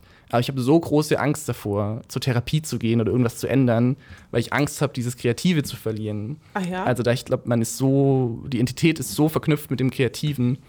Jetzt jemand, der das gerade macht, ist Kurt Krömer. Kurt Krömer, der geht hat ein Buch darüber geschrieben. Mit dem mhm. Thema auf Tour. Ja. Und ich finde es sehr verrückt. Ähm, also ich finde es toll, dass es so eine große Resonanz hat, aber mich wundert es, dass das nicht viel selbstverständlicher ist. Also ich merke das in, in vielen, wenn ich mir Interviews mit Kurt Krömer jetzt zurzeit anschaue, dann merke ich, dass die Moderatoren auch fragen, naja, aber man ist doch auch schon verrückt, wenn man irgendwie zur Therapie mhm. geht. Und für mich ist das wahrscheinlich auch eine Generationsfrage, aber für die Leute in meiner Generation, fast alle waren irgendwie mal in Therapie oder mhm. finden das zumindest gut und es ist überhaupt keine Hemmschwelle mehr, darüber zu reden. Ähm, so, um jetzt noch den Punkt fertig zu machen, eben Leute wie Comed äh, Kurt Grömer, andere Comedians, die treffen dann irgendwann die Entscheidung und sagen, doch, es geht nicht mehr, ich muss mein Leben ändern und sie alle kommen auf der anderen Seite raus und merken, eigentlich hängt das überhaupt nicht zusammen. Also mein kreatives Ich und mein meine Schmerzen, die sind nicht, die bedingen sich nicht gegenseitig.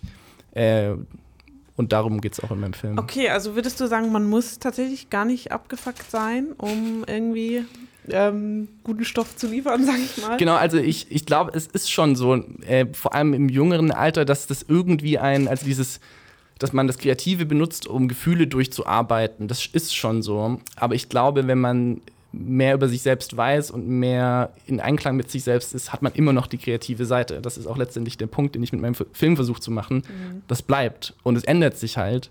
Dann fängt man vielleicht an, sich über andere Leute Gedanken zu machen und daraus man hat andere Gefühle. kreativ. Genau, also ja. man, man mhm. lässt den Nufti auf andere Dinge los als auf sich selbst vielleicht. Ähm, das heißt, das, da, da glaube ich schon sehr dran. Mhm. Aber erleben muss man was, ne? Also der ähm witzig, in deinem Film kommt es ja auch so ein bisschen vor, der, der, weiß nicht, Familienvater aus dem Reihenhaus nebenan, kann mhm. der auch ein crazy Künstler sein? Mhm. Ja, der war ja mal ein crazy der Künstler war, in meiner Geschichte. Genau. Äh, und ist jetzt der spießigste Familienvater, also ein, ein waschechter Ludwigsburger, genau. könnte man ja. sagen. ähm, Witz. ähm, und ähm, Genau. Ich also ich glaube, das ist immer sehr schwer, das zu analysieren. Da gibt es bestimmt auch. Leute, die das äh, sehr professionell machen. Aber ich glaube, wenn man ein, also ein kreativer Mensch ist, der eine starke kreative Seite hat, die wird irgendwie, die, also die hat, die will gefüttert werden. Mhm. Ja.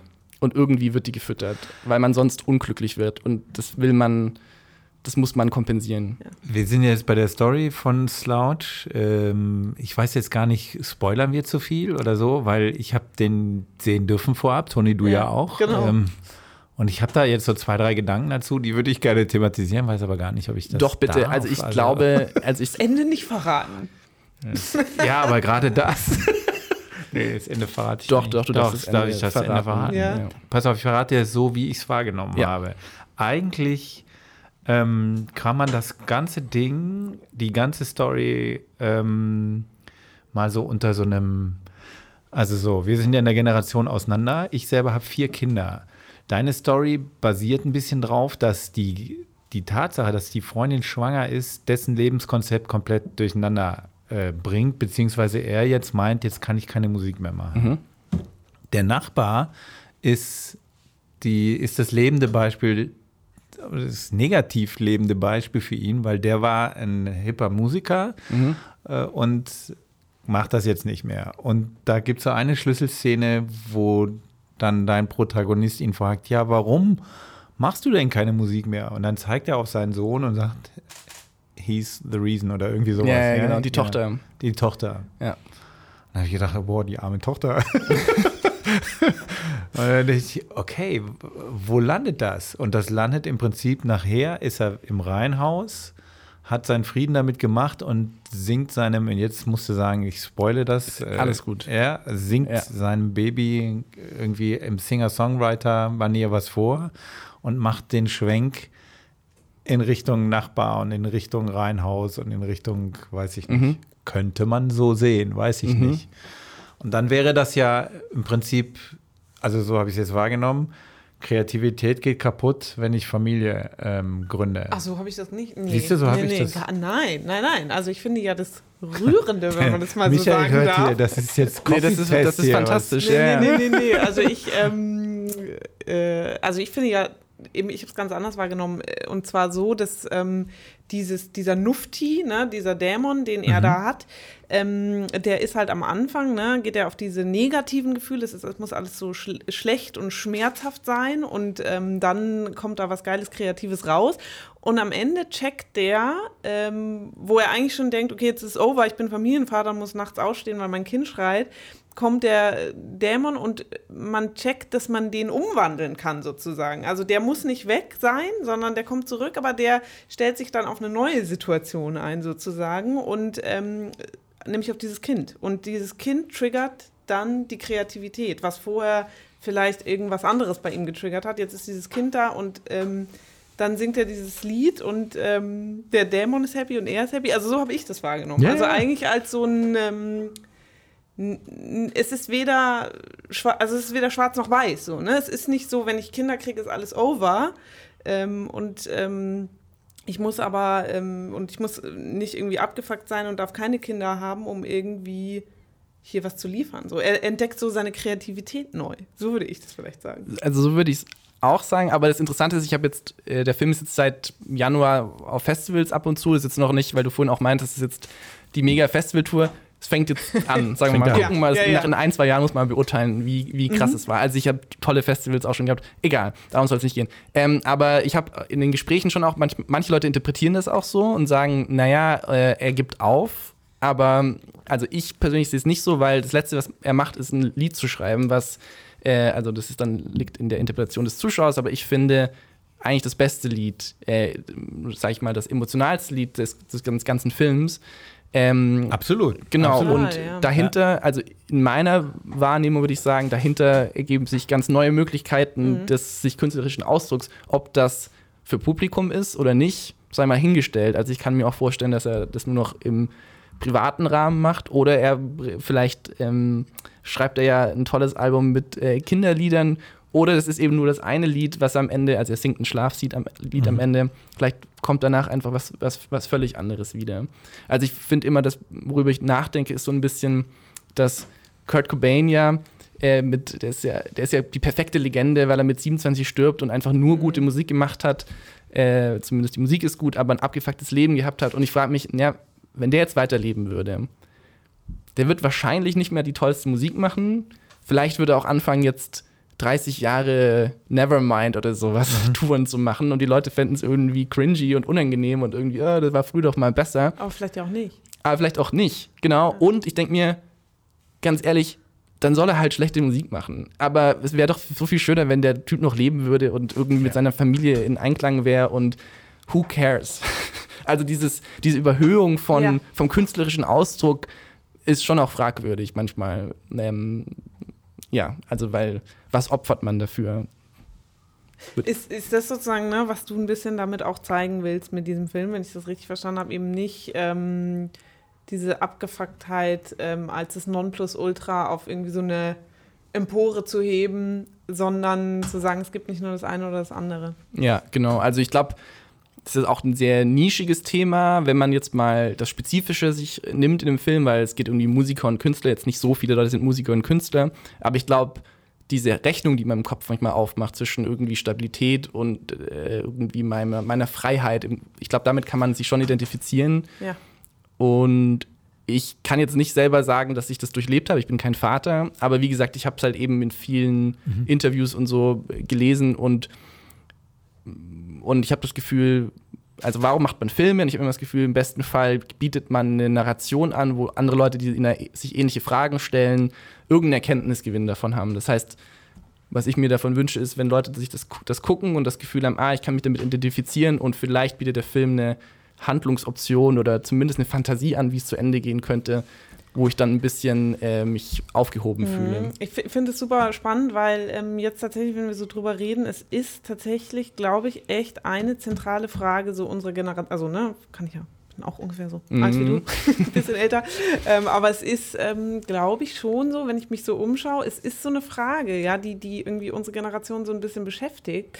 Ähm, weil ich glaube, dass es früher irgendwie ähm, noch mehr gang und gäbe war, dass man mh, das irgendwie so klar war, man kriegt irgendwann Kinder und gründet eine Familie und mittlerweile gibt es ja auch viele ähm, alternative Lebensmodelle, sage ich mal, wo irgendwie keine Kinder drin vorkommen und dass man mh, da so ein bisschen in unserem Alter so hin und her gerissen ist ne? und, und irgendwie so ein bisschen auch Angst vielleicht davor hat, mhm. dass man andere Sachen damit verliert. So. Ja, also ich nehme es schon sehr wahr, auch in meinem Umfeld. Ja was natürlich auch ein selektives Umfeld ist, irgendwie kreative Branche mhm. und so. Mhm. Ich glaube, da gibt es andere Branchen, wo sich das, wo das vielleicht nicht so krass ist, aber also ich meine, das ist ja ganz klar so, dass, dass diese, also wir hatten vorhin die Bedürfnispyramide mhm. erwähnt, ich glaube, je höher man da kommt und je näher man, äh, wenn es nur um die persönliche Selbstverwirklichung geht, auch noch in einer Werbekultur, die sehr stark prägt, dass es irgendwie um Individualismus mhm. geht und genau. be, be yourself.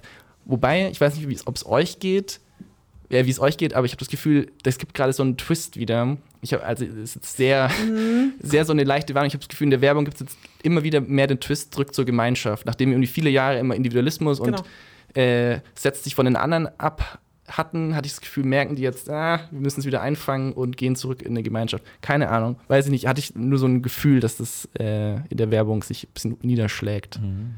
Ja, doch, finde ich auch tatsächlich ist es wieder so, oder was heißt Gemeinschaft, aber ich habe auch so ein bisschen das Gefühl, dass es mittlerweile wieder so ist, ein bisschen, dass man sagt, so, naja, aber vielleicht sind ja diese vermeintlich normalen, spießigen, also ne, wirklich in Anführungsstrichen, Dinge, diese vielleicht auch konservativ könnte man sagen oder so, vielleicht sind die gar nicht so verkehrt, ne? Also dass mhm. da gerade schon wieder so, so ein bisschen so ein Turn irgendwie stattfindet, doch, ja, ja. würde ich auch sagen. Antithese, Synthese. Interessante Diskussion, macht mal weiter. ja, wie äh, Stefan, verliert man seine Kreativität, wenn man Kinder kriegt? Ah, ja, ich glaube, es, es hängt immer, gut, ich, da ich jetzt so viele habe, müsste ich so ein bisschen ziemlich unkreativ daherkommen. nee, ich finde die Diskussion deshalb interessant, weil ich tatsächlich glaube, dass äh, sich diese Fragen schon auch wiederholen. Das meine ich aber nicht in so einem, ja, ich weiß aber, wie ihr denkt und es war vor 30 Jahren genauso und so. Das glaube ich nicht. Ich glaube, dass die, die Möglichkeiten der Optionen heute anders sind, als, als das jetzt zum Beispiel bei mir jetzt in meiner Generation vor 30 Jahren, das war ja etwa, mein ältester Sohn ist ungefähr so alt wie ihr.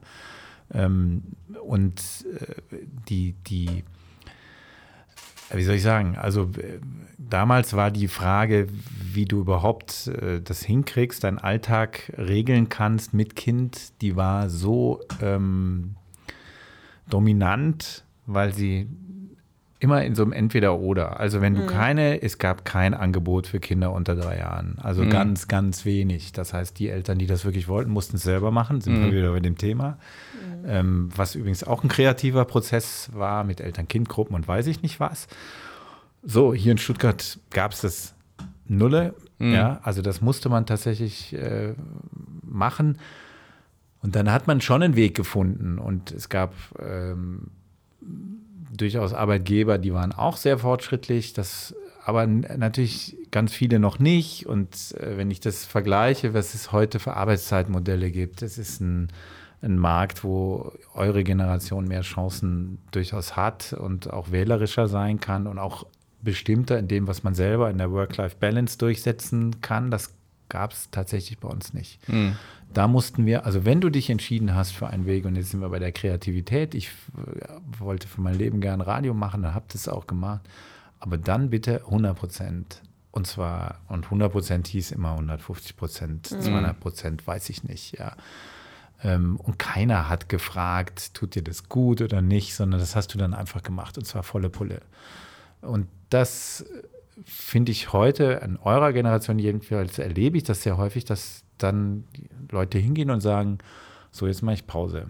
Ja, und mach mal drei Monate nichts oder gehe drei Monate irgendwo hin oder so.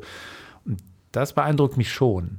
So, wenn ihr jetzt Kinder kriegt, habt ihr andere Baustellen. Dann habt ihr natürlich mehr Kind. In Berlin gibt es ja eine super, äh, jedenfalls nehme ich so wahr, unter dreijährigen Versorgung. Das heißt, die, die, die Möglichkeiten, sofort wieder sich einzuklinken in irgendwelche anderen Prozesse, die ist einfach erstmal da. Mhm. So. Mhm. Hilft aber vielleicht unter Umständen nicht weiter, weil du, wie ich jetzt lerne, von einem Projekt zum nächsten dich hangeln musst. Auch schwierig. Ja. Ich, ich kann es, also ehrlich, es ist mhm. ganz, ganz schwer vergleichbar. Ihr habt, glaube ich, heute andere Herausforderungen, aber Herausforderungen habt ihr genauso wie wir damals auch. Also ich glaube nicht, dass es, das, aber ich finde es jetzt interessant, weil wir ja über deinen Film dahin kamen. Ich habe es tatsächlich nie, Kinder nie als Einschnitt, natürlich ist es ein Einschnitt, es ändert das Leben total und so, aber die Lebenswelten, die sich dadurch eröffnen durch Kinder mhm. oder durch Familie, das ist einfach, also da könnte ich dir sagen, vier sind viel zu wenig, ja. Also das ist einfach gigantisch. Ja. Also das sind einfach neue Perspektiven und äh, die bereichern dich natürlich und denke ich auch im kreativen Prozess. Jetzt bin ich nicht so operativ kreativ wie du, sondern, sondern anders, aber trotzdem ja. gibt es einen Input an einer ganz anderen Stelle. Und ja. das bestätigen eigentlich auch wenn die Kinder mal so aus dem aller, aller, aller Gröbsten raus sind, am Anfang ist es wahnsinnig zeitbindend und so, aber dann geht es sofort, finde ich, ganz früh los. Mhm. Hier, da denke ich an diese Zeichnung, die wir hier da sehen. Wie alt mag das Kind sein, dass das gemacht hat? Ich kann gerade so schreiben, Grundschule, zweite, dritte Klasse, hätte ich gesagt. Ja. Mhm. Ja. Also irgendwie so sieben, acht, acht Jahre, sieben Jahre alt. Was in dem Kopf davor geht, sagenhaft. Also ja. das ist schon, Storytelling vom Feinsten hier an diesem Whiteboard. Äh, und so, und das gibt ja Input. Ja.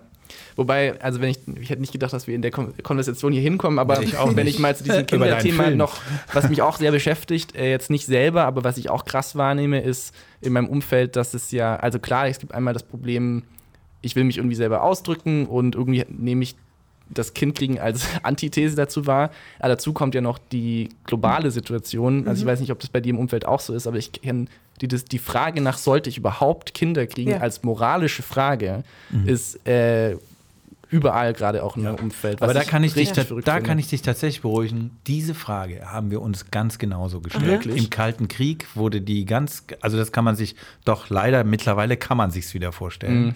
Aber wir waren ja kurz vorm Atomkrieg. Mhm. Also das war in der in dem ja. Lebensgefühl bin ich aufgewachsen. Also irgendwann sind wir hier, jeder hatte irgendwie äh, einen Keller, äh, von dem er wusste, da kann er hin, da muss er hin, keine Ahnung, weiß ich nicht. Also diese, dieses Bedrohungsding war für viele ein Grund, keine Kinder zu kriegen. Mhm. Also für, ja. für, viele eine ganz klare Entscheidung, nee, das kannst du eigentlich in dieser Welt nicht mhm. machen. Also das, es war nur eine andere politische Konstellation, die sich jetzt irgendwie, das ist schon ein bisschen Déjà-vu, das muss ich echt sagen. Also jetzt mit der Ukraine und ähm, so dieser Ost-West-Konflikt, das war ja weg jetzt. Ja. Es war 30 Jahre weg. Ja. Eure Generation hat das nie eine Rolle gespielt. Bei uns hatte das tatsächlich in dem Lebensgefühl absolut eine Rolle gespielt. Aber kennst du, kennst du Leute, die deswegen tatsächlich sagen, nee? Also ich glaube, in meinem Umfeld ist es jetzt nicht so, dass die Leute schon, also es gibt Leute, die Kinder haben in meinem Umfeld, aber jetzt die Diskussion ist eher bei Leuten, die, wo ich das Gefühl habe, das ist generell, also ob sie es wirklich machen würden, noch eh zwei, drei Jahre entfernt. Aber es ist schon. Es spielt in dem Entscheidungsraster eine Rolle, ja, und was halt noch dazu kommt, ist unter äh, der politischen Situation halt die Idee, dass der, also das Doom, diese, diese Doomsday, mhm, ähm, mhm. diese apokalypsenartige Vorstellung, die wir vom äh, Klimawandel haben, mhm. dass die auch dazu führt, A, ist es quasi für die Spezies äh, eine Bürde, zu sagen, ich mache noch ein Kind, wenn man das Kind sozusagen als CO2-Abdruck mhm. äh, rechnet und sagt, ah ja, ein Kind in seinem Leben ist ja noch viel schlimmer als Strohhelme und äh, mit dem Flugzeug irgendwo hinzufliegen, ist so überhaupt kann man ein das Kind. sehen, ja. Genau, also mhm. das, das ist tatsächlich die Rechnung, die moralische Rechnung, die manche Leute machen. Ähm, genau, also Klimawandel. Kann ich, ein Welt, kann ich ein Kind reinsetzen in eine Welt, die vielleicht irgendwie auf irgendeine abstrakte Art untergeht? Das ist nicht meine Wahrnehmung, ja. aber was, also ich spiegel das wieder, was die Leute wahrnehmen, glaube ich. Äh, und zweitens ist es nicht besser für alle, für den Planeten, wenn es überhaupt keine Kinder mehr gäbe. Und das finde ich schon ein relativ verrückter ja. Spezien-Selbsthass, den wir ja. da entwickeln, ähm, der vielleicht auch angebracht ist, das will ich gar nicht einordnen, aber ich beobachte es einfach und finde es relativ über das Politische hinaus noch relativ tiefgehend. Das wäre doch auch mal ein interessanter Film. Das wäre, ja.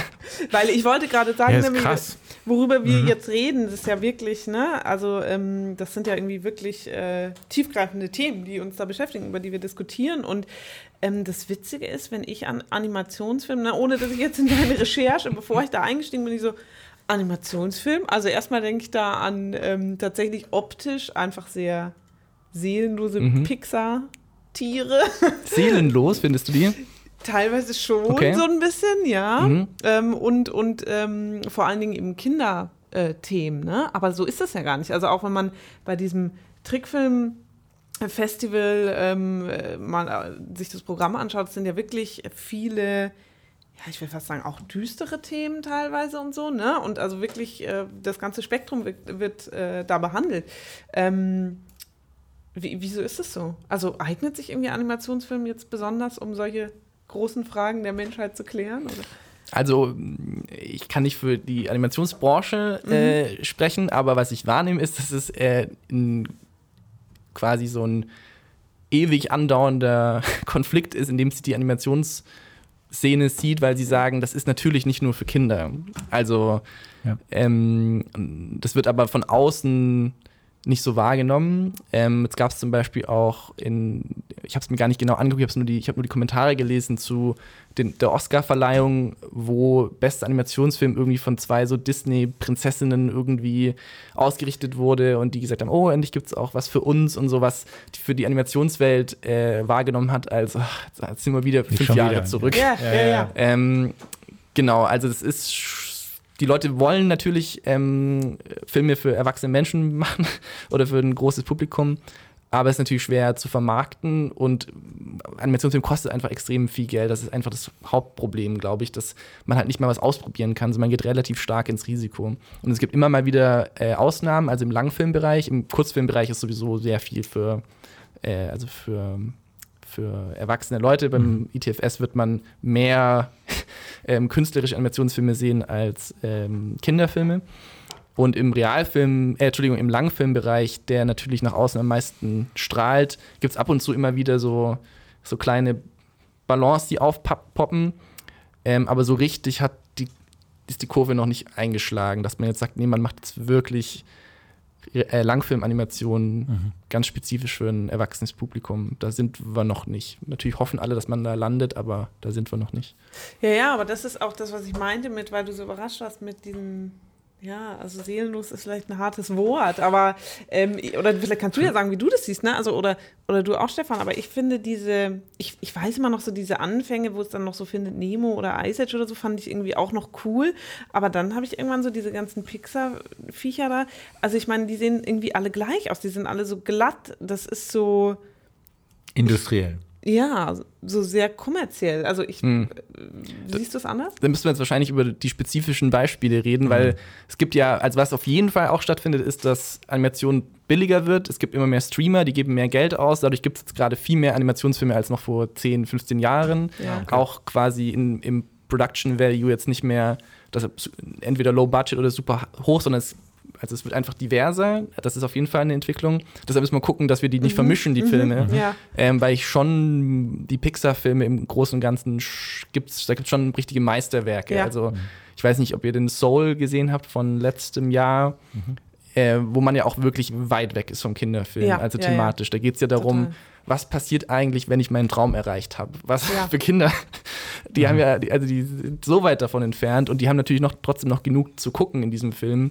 Aber ich persönlich fand, zumindest was sie thematisch versucht haben, äh, das fand ich schon sehr gewagt und fast arthausig eigentlich. Also in der ja. Umsetzung war es mhm. very appealing, so wie man sagt. Also es hat, macht Spaß zu gucken. Es sind crispe Bilder mhm. ähm, und es ist lustig und schnell geschnitten. Aber das Thema ist zutiefst, äh, sag ich fast schon erwachsen. Ein sehr, sehr erwachsenes Thema. Mhm. Ja. ja, also total. Klar, man kann es äh, auf keinen Fall so über einen, einen Kamm scheren. Also ich aber ich verstehe, also wie ich unterbreche, aber ich verstehe, glaube ich, woher du kommst. Also ja. es, der 3D-Animation vor allem wird genau. ja oft nachgesagt, dass es so aus der Tube aussieht und genau. ähm, da gibt es, glaube ich, auch große Unterschiede. Deshalb meine ich, Pixar-Filme sind meistens schon so, dass, dass sie toll sind, auch wenn sie 3D sind, aber quasi auf dem Weg dieses Level an Qualität zu erreichen, gibt es eben viel, was dann am Ende mhm. wahrscheinlich seelenlos so wirkt. Ja. Und man muss auch sagen, es gibt auch Produzenten, die wirklich zynisch sind, die halt sagen, ich kaufe irgendwie mhm. Lizenzen von alten Serien und mache einfach eine neue Serie und ich weiß, die wird verkauft, ich weiß, ich kriege da Geld. Ob es gut ist, interessiert die wahrscheinlich, unterstelle ich mal, eher zweitrangig. Also mhm. es ist, ist ein Ding.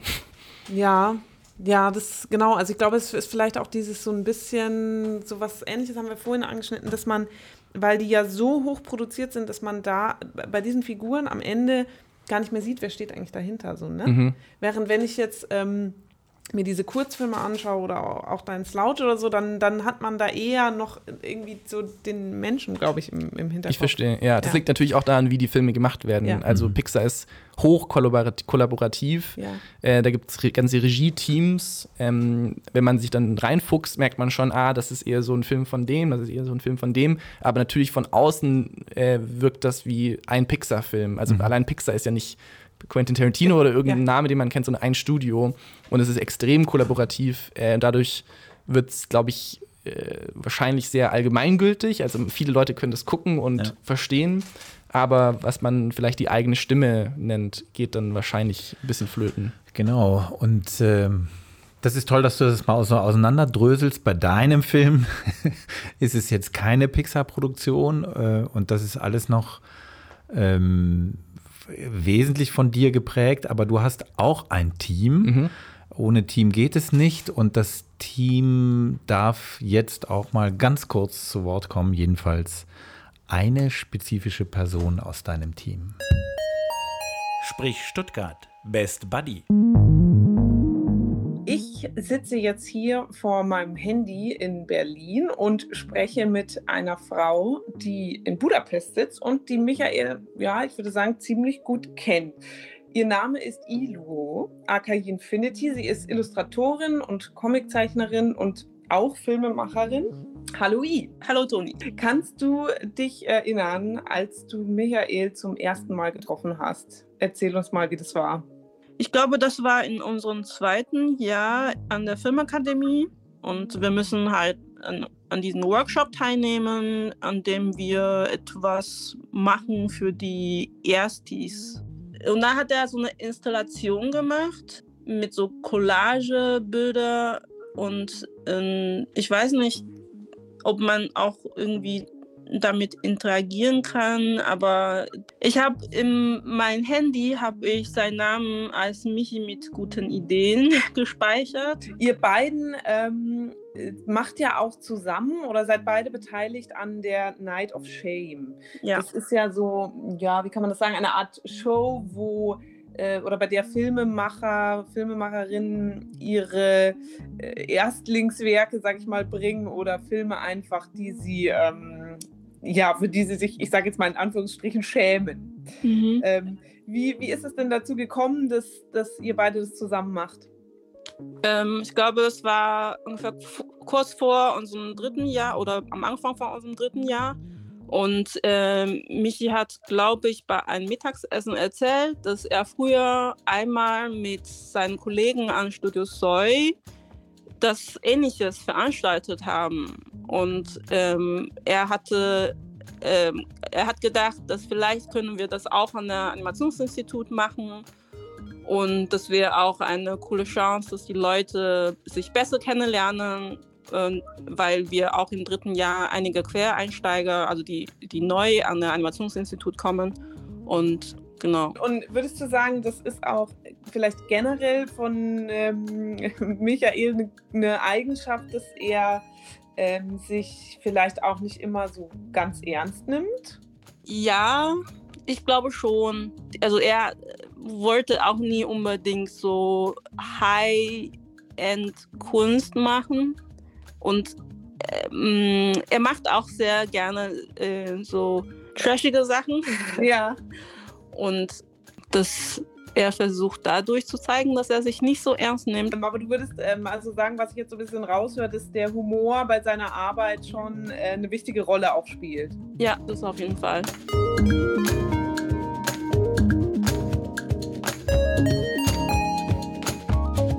Wenn du ihn jetzt mal so ganz allgemein beschreiben müsstest, was, was, also ne, wir oder die, die ZuhörerInnen bei uns ähm, kennen ihn ja noch nicht so gut. Was, was ist der Michael für ein Typ?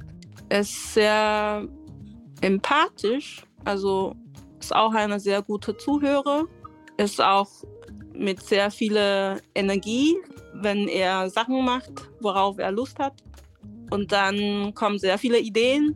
Michi mit den guten Ideen. Genau. Und es stickt auch nicht so sehr an eine Idee oder so, weil das kommt immer Neues vor und das wird immer verbessert und ja, und ist auch sehr inspirierend und er gibt auch viel Motivation beim Sachenmachen. Also wenn man mit ihm zusammen in einem Raum sitzt oder zusammen an was Gemeinsames arbeitet, da fühlt man dass es ein vertraubarer äh, Partner ist und dass man zusammen was Cooles machen kann. Was würdest du denn sagen, wenn du Zeit mit ihm verbringst, in, in welchem Kontext auch immer, was ist das, was du am meisten dann äh, an dieser Zeit mit ihm schätzt? Das ist immer so eine doppelseitige Kommunikation. Also mhm. wenn ich mit manchen Leuten zusammen ähm, ähm, arbeite oder spreche, oft ist halt so einseitig. Mhm. Aber bei Michi hatte ich das Gefühl, man, man bekommt was von ihm, man, diese Freundschaft äh, so funktioniert zwischen uns. Mhm. Dass man, dass, dass ich auch geschätzt wird aus einer Person oder aus einem Künstler, dass wir gegenseitig ja. was hm, geben können. Was würdest du sagen, zeichnet äh, Michi als Künstler aus? Also wir haben jetzt über menschliche Aspekte gesprochen, aber was ist er so für ein Künstlertyp? Ich finde, das, was er macht, kommt immer sehr locker bei mir vor. Wenn, wenn ich an was arbeite, habe ich das Gefühl, dass ich strenge mich so sehr an und ich brauche immer sehr lang und bei Michi ist es immer sehr locker und ähm, vielleicht ist es, was du gesagt hast, dass er sich einigermaßen nicht so ernst nimmt. Mhm. Deswegen kann er so locker seine Idee einfach rauslassen und, ja. und dann, ja, und, und, wenn man halt seine Sachen sieht, ich habe auch das Gefühl, dass, dass die Zuschauer würden auch diese Lockerheit fühlen. Und ja. das finde ich auch sehr schön.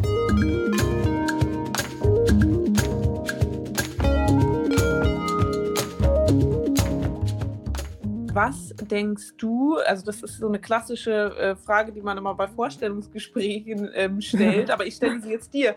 Was denkst du, wo siehst du Michael in zehn Jahren? Ich glaube, bei ihm kann alles passieren. Ich glaube, gerade mit seinem Diplomfilm läuft es auch ziemlich gut und er hat gerade auch ein viel größeres Projekt am Machen. Also, du kannst jetzt noch nicht sagen, er wird auf jeden Fall in Hollywood Filme machen oder sowas. Vielleicht, vielleicht wird er das machen, aber ja, ja. Äh, kommt drauf an, worauf er Bock hat in zehn Jahren. Ja. Weil er ist auch von guten Sachen begeistert. Und ich habe mich auch immer gefreut. Ja. Und vielleicht nochmal anders gefragt, was, was würdest du dir denn für ihn wünschen in, ja, in zehn Jahren oder in der Zukunft? Ich glaube, dass er findet schon das, was er strebt. Und für die Arbeit mache ich mir auch gar keine Sorge. Und manchmal fühle ich, dass er sehr schwebend ist, weil dieses Lust kann auch nach drei Jahren nicht mehr existieren. Ich wünsche mir, dass er in der Zukunft einfach das machen kann, worauf er Lust hat. Dass er immer die Gelegenheit hat und auch die Bedingungen dafür hat, das zu machen.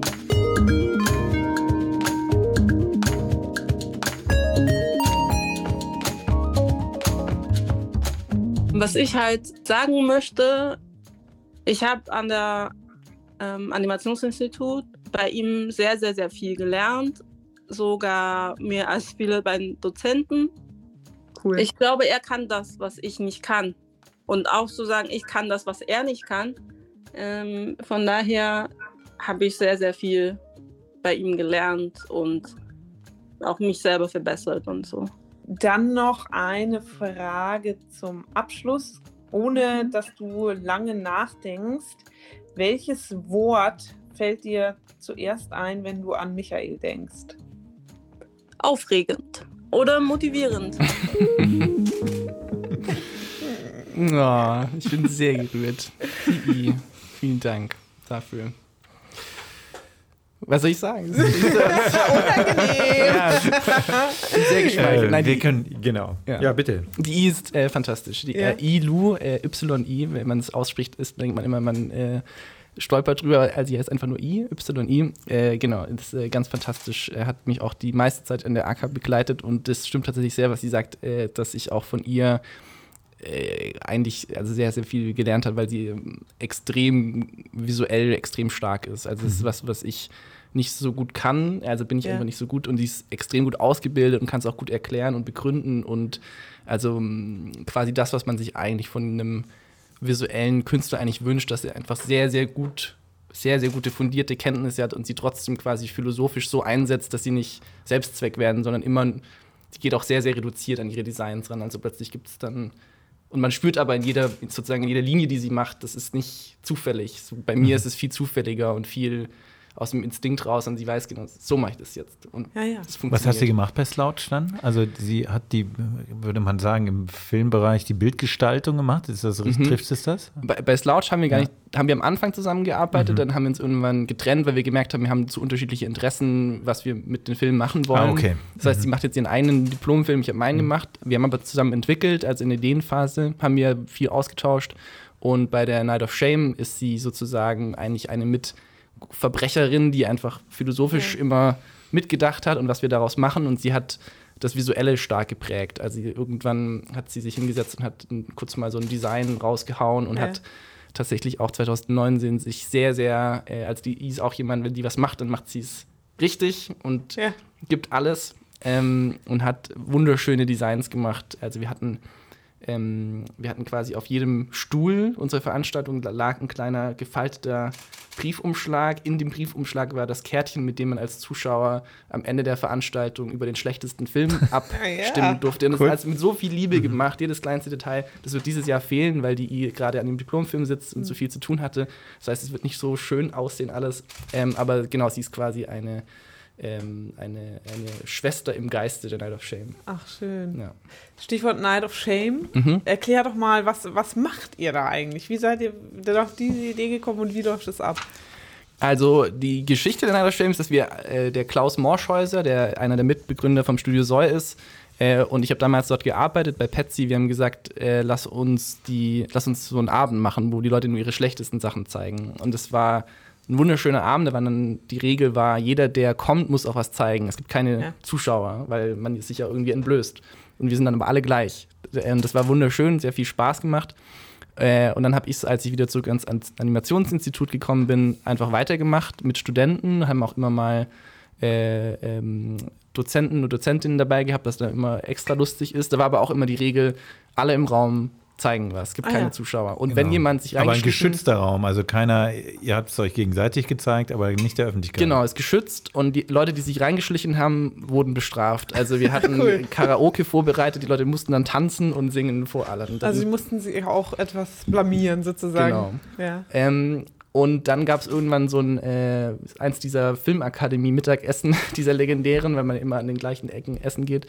Ähm, der Stefan Michel von Studio Seufz, also nicht Soi, sondern Seufz, das ist hier ein relativ junges Studio, die wohnen hier auch ums Eck, ähm, machen auch tolle, äh, weirde, komische Sachen. Ähm, wir haben uns hingesetzt und das Trickfilmfestival stand an. Und so sehr wir das Trickfilmfestival mögen, dass es existiert, es hat doch auch so einen gewissen Stuttgart-Einschlag. Ähm, uns fehlte so ein bisschen ein junges Format innerhalb mhm. des mhm. Trickfilmfestivals. Ähm, dann haben wir gesagt, ey, wie wäre es eigentlich, wenn wir die Night of Shame machen? Und dann mussten wir natürlich das Programm ein bisschen adaptieren, weil wir jetzt nicht mehr sagen konnten, 100 Leute zeigen, was sind ja drei Tage da.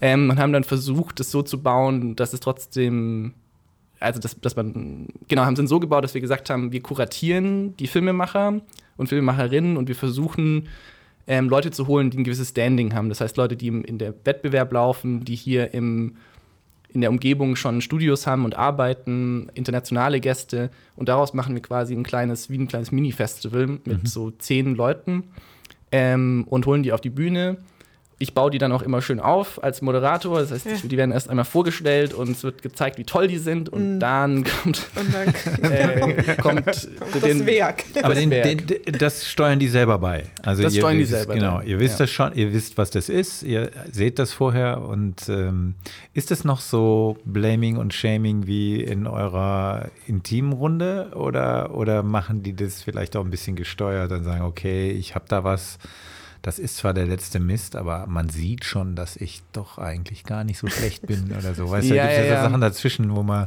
Genau, also es ist eine sehr feine Linie. Mhm. Ähm, es gibt manchmal auch Filme, die wir einfach ablehnen, was eine super weirde E-Mail ist.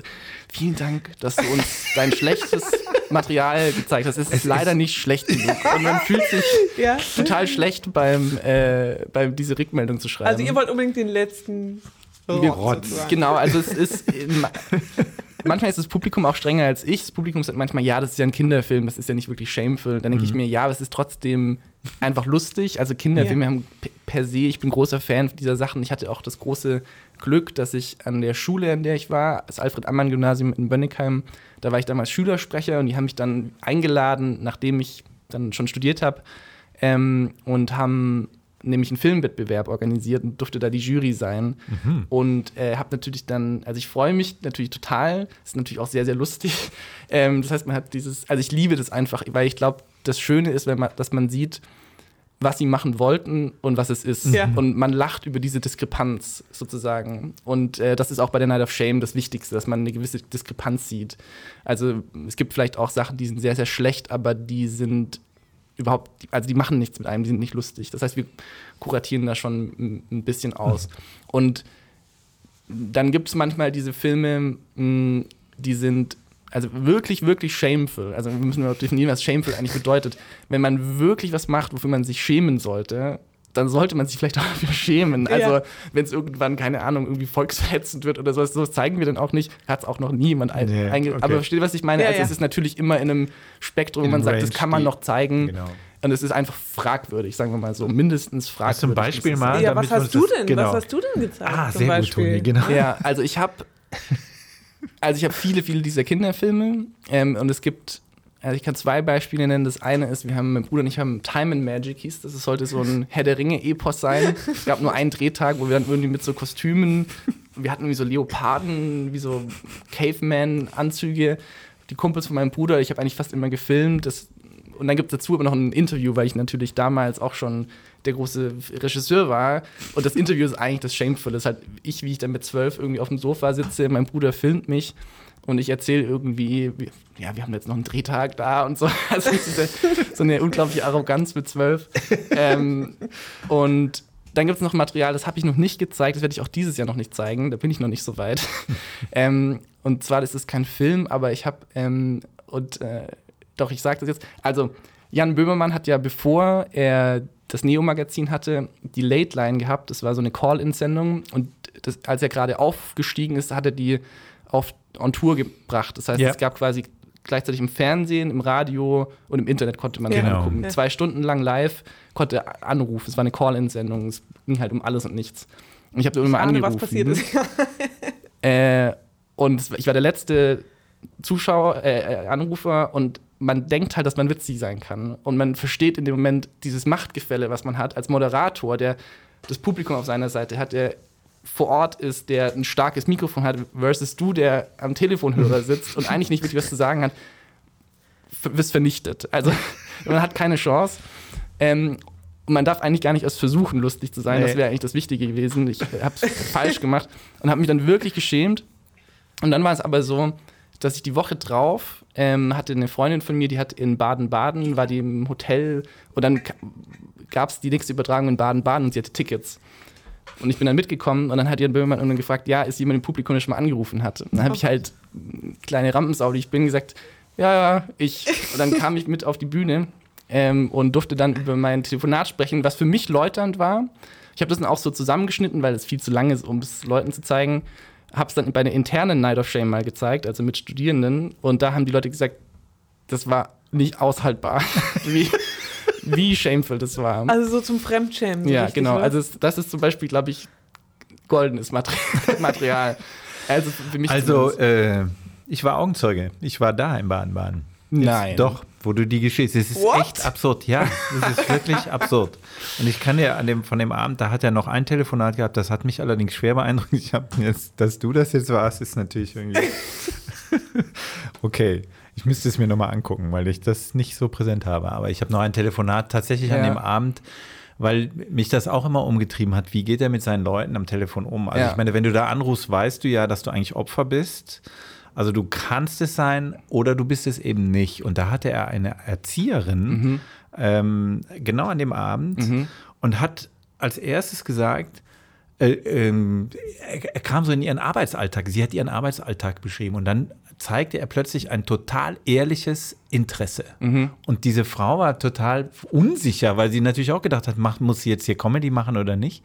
Und hat dann weitererzählt. Und er hat in kürzester Zeit ein die, die, die Not einer Erzieherin in ihrer zu großen Gruppe, Arbeitsstress, äh, zu viele Kinder, bla bla, hat er innerhalb von ein paar wirklich Sekunden mhm. rausdestilliert. Das war ein irres Gespräch. Es hat mich schwer beeindruckt. Ja. Und dadurch hat sich das andere so vernebelt. Dass du da ja, vorher ja, auf der Bühne gestanden hast, das wusste ich natürlich nicht. Also man muss auch sagen, in, in der Live-Situation war, ist er natürlich, weiß er natürlich auch, da kann er jetzt die Leute nicht vorführen und äh, also da war er auch sehr harmlos. Für mich war mhm. das wirklich ja. läuternd. Äh, anscheinend war das für Außenstehende nicht so. Die fanden das immer noch schrecklich, aber ja. Genau, also er ich glaube, man, der spürt halt natürlich, ruft da jetzt irgendein 18-Jähriger an, der irgendwie genau. mit zwei Whisky-Intus genau, irgendwie genau. glaubt. Genau. genau. Oder und ist da tatsächlich einer mit einem ehrlichen Anliegen, das hat er, da ist er hochprofessionell unterwegs. Ja. Habe ich jedenfalls so empfunden. Ja. Ich meine, das können auch andere anders empfinden, aber ist ja lustig, das war genau, weil der war nur einmal da zu Gast im Baden. Mhm. Dann muss das es war in diesem, der, heute ist das X-Lab, das mit dem Institut ja. für Moderation ja kooperiert. Das ist genau in dem Gebäude, wo diese Aufzeichnung damals war. Ah, ja. mhm. Das war noch 1 Plus, glaube ich, hieß mhm. das. Da wurde das mit gleichzeitig übertragen. Ne? genau, auf so einem, man musste so eine Anhöhe hoch. Ja. Äh, ja. da hatte er auch eine sehr schöne Umschreibung, was diese Anhöhe ja. angeht und so. Rape Road. Rape Avenue. Rape Avenue. Ja, ja weil die sehr, sehr dunkel und äh, genau. sehr, sehr gruselig tatsächlich ist. Ist ja auch. Aber ähm, äh, was, was würdest du denn sagen, dieses, ähm, weil du es ja dann selber auch kennst, dass man, also man zeigt dann da irgendwie so seinen Film oder du siehst die Filmemacher, Filmemacherinnen, die ihre schlechten Filme sozusagen zeigen und sich dann schämen und alle lachen.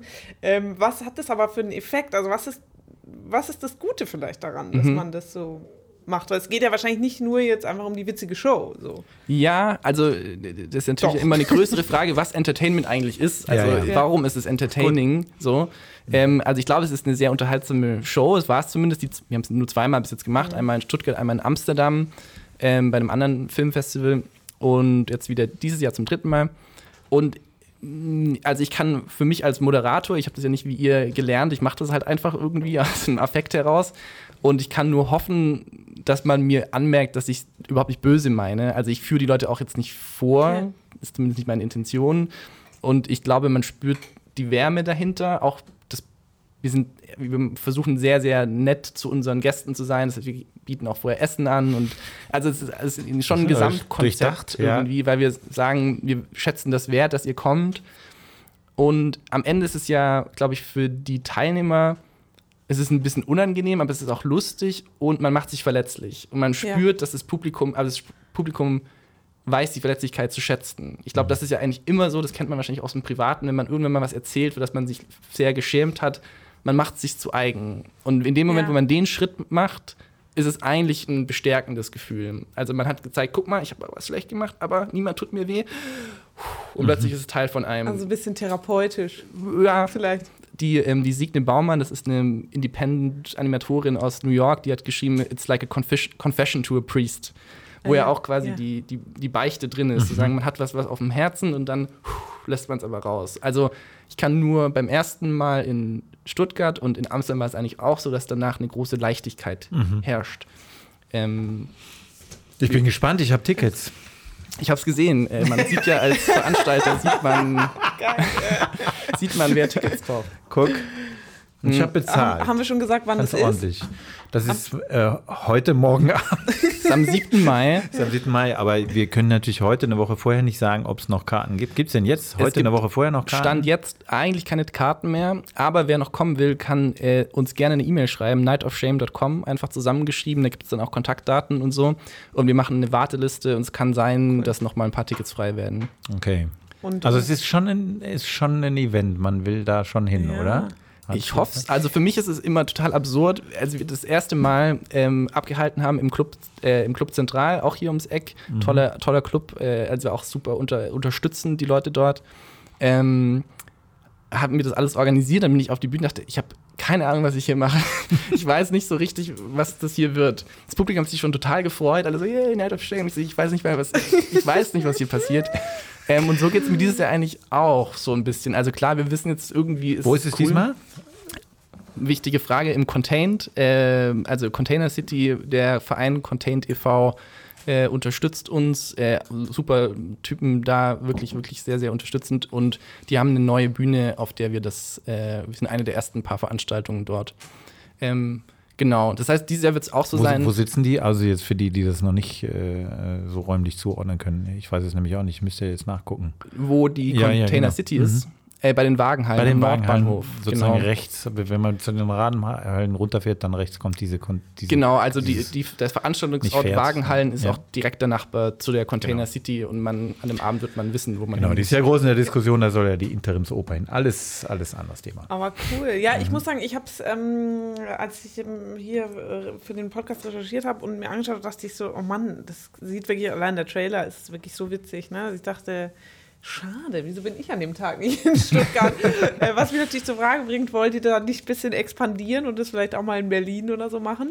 Ähm, wir haben immer mit, sind immer wieder in, in also das muss man sagen, jetzt war Covid. Mhm. Ähm, in dem Jahr nach Covid wollten wir eigentlich das in drei Städten machen. Mhm. Wir wollten in Stuttgart, in Berlin und in Ottawa, da gibt es auch ein, also in Kanada gibt es auch ein großes Animationsfilmfestival, die hätten uns auch gehostet. Also oh, nice. ist ja auch eine kleine Welt, man kennt sich dann und so.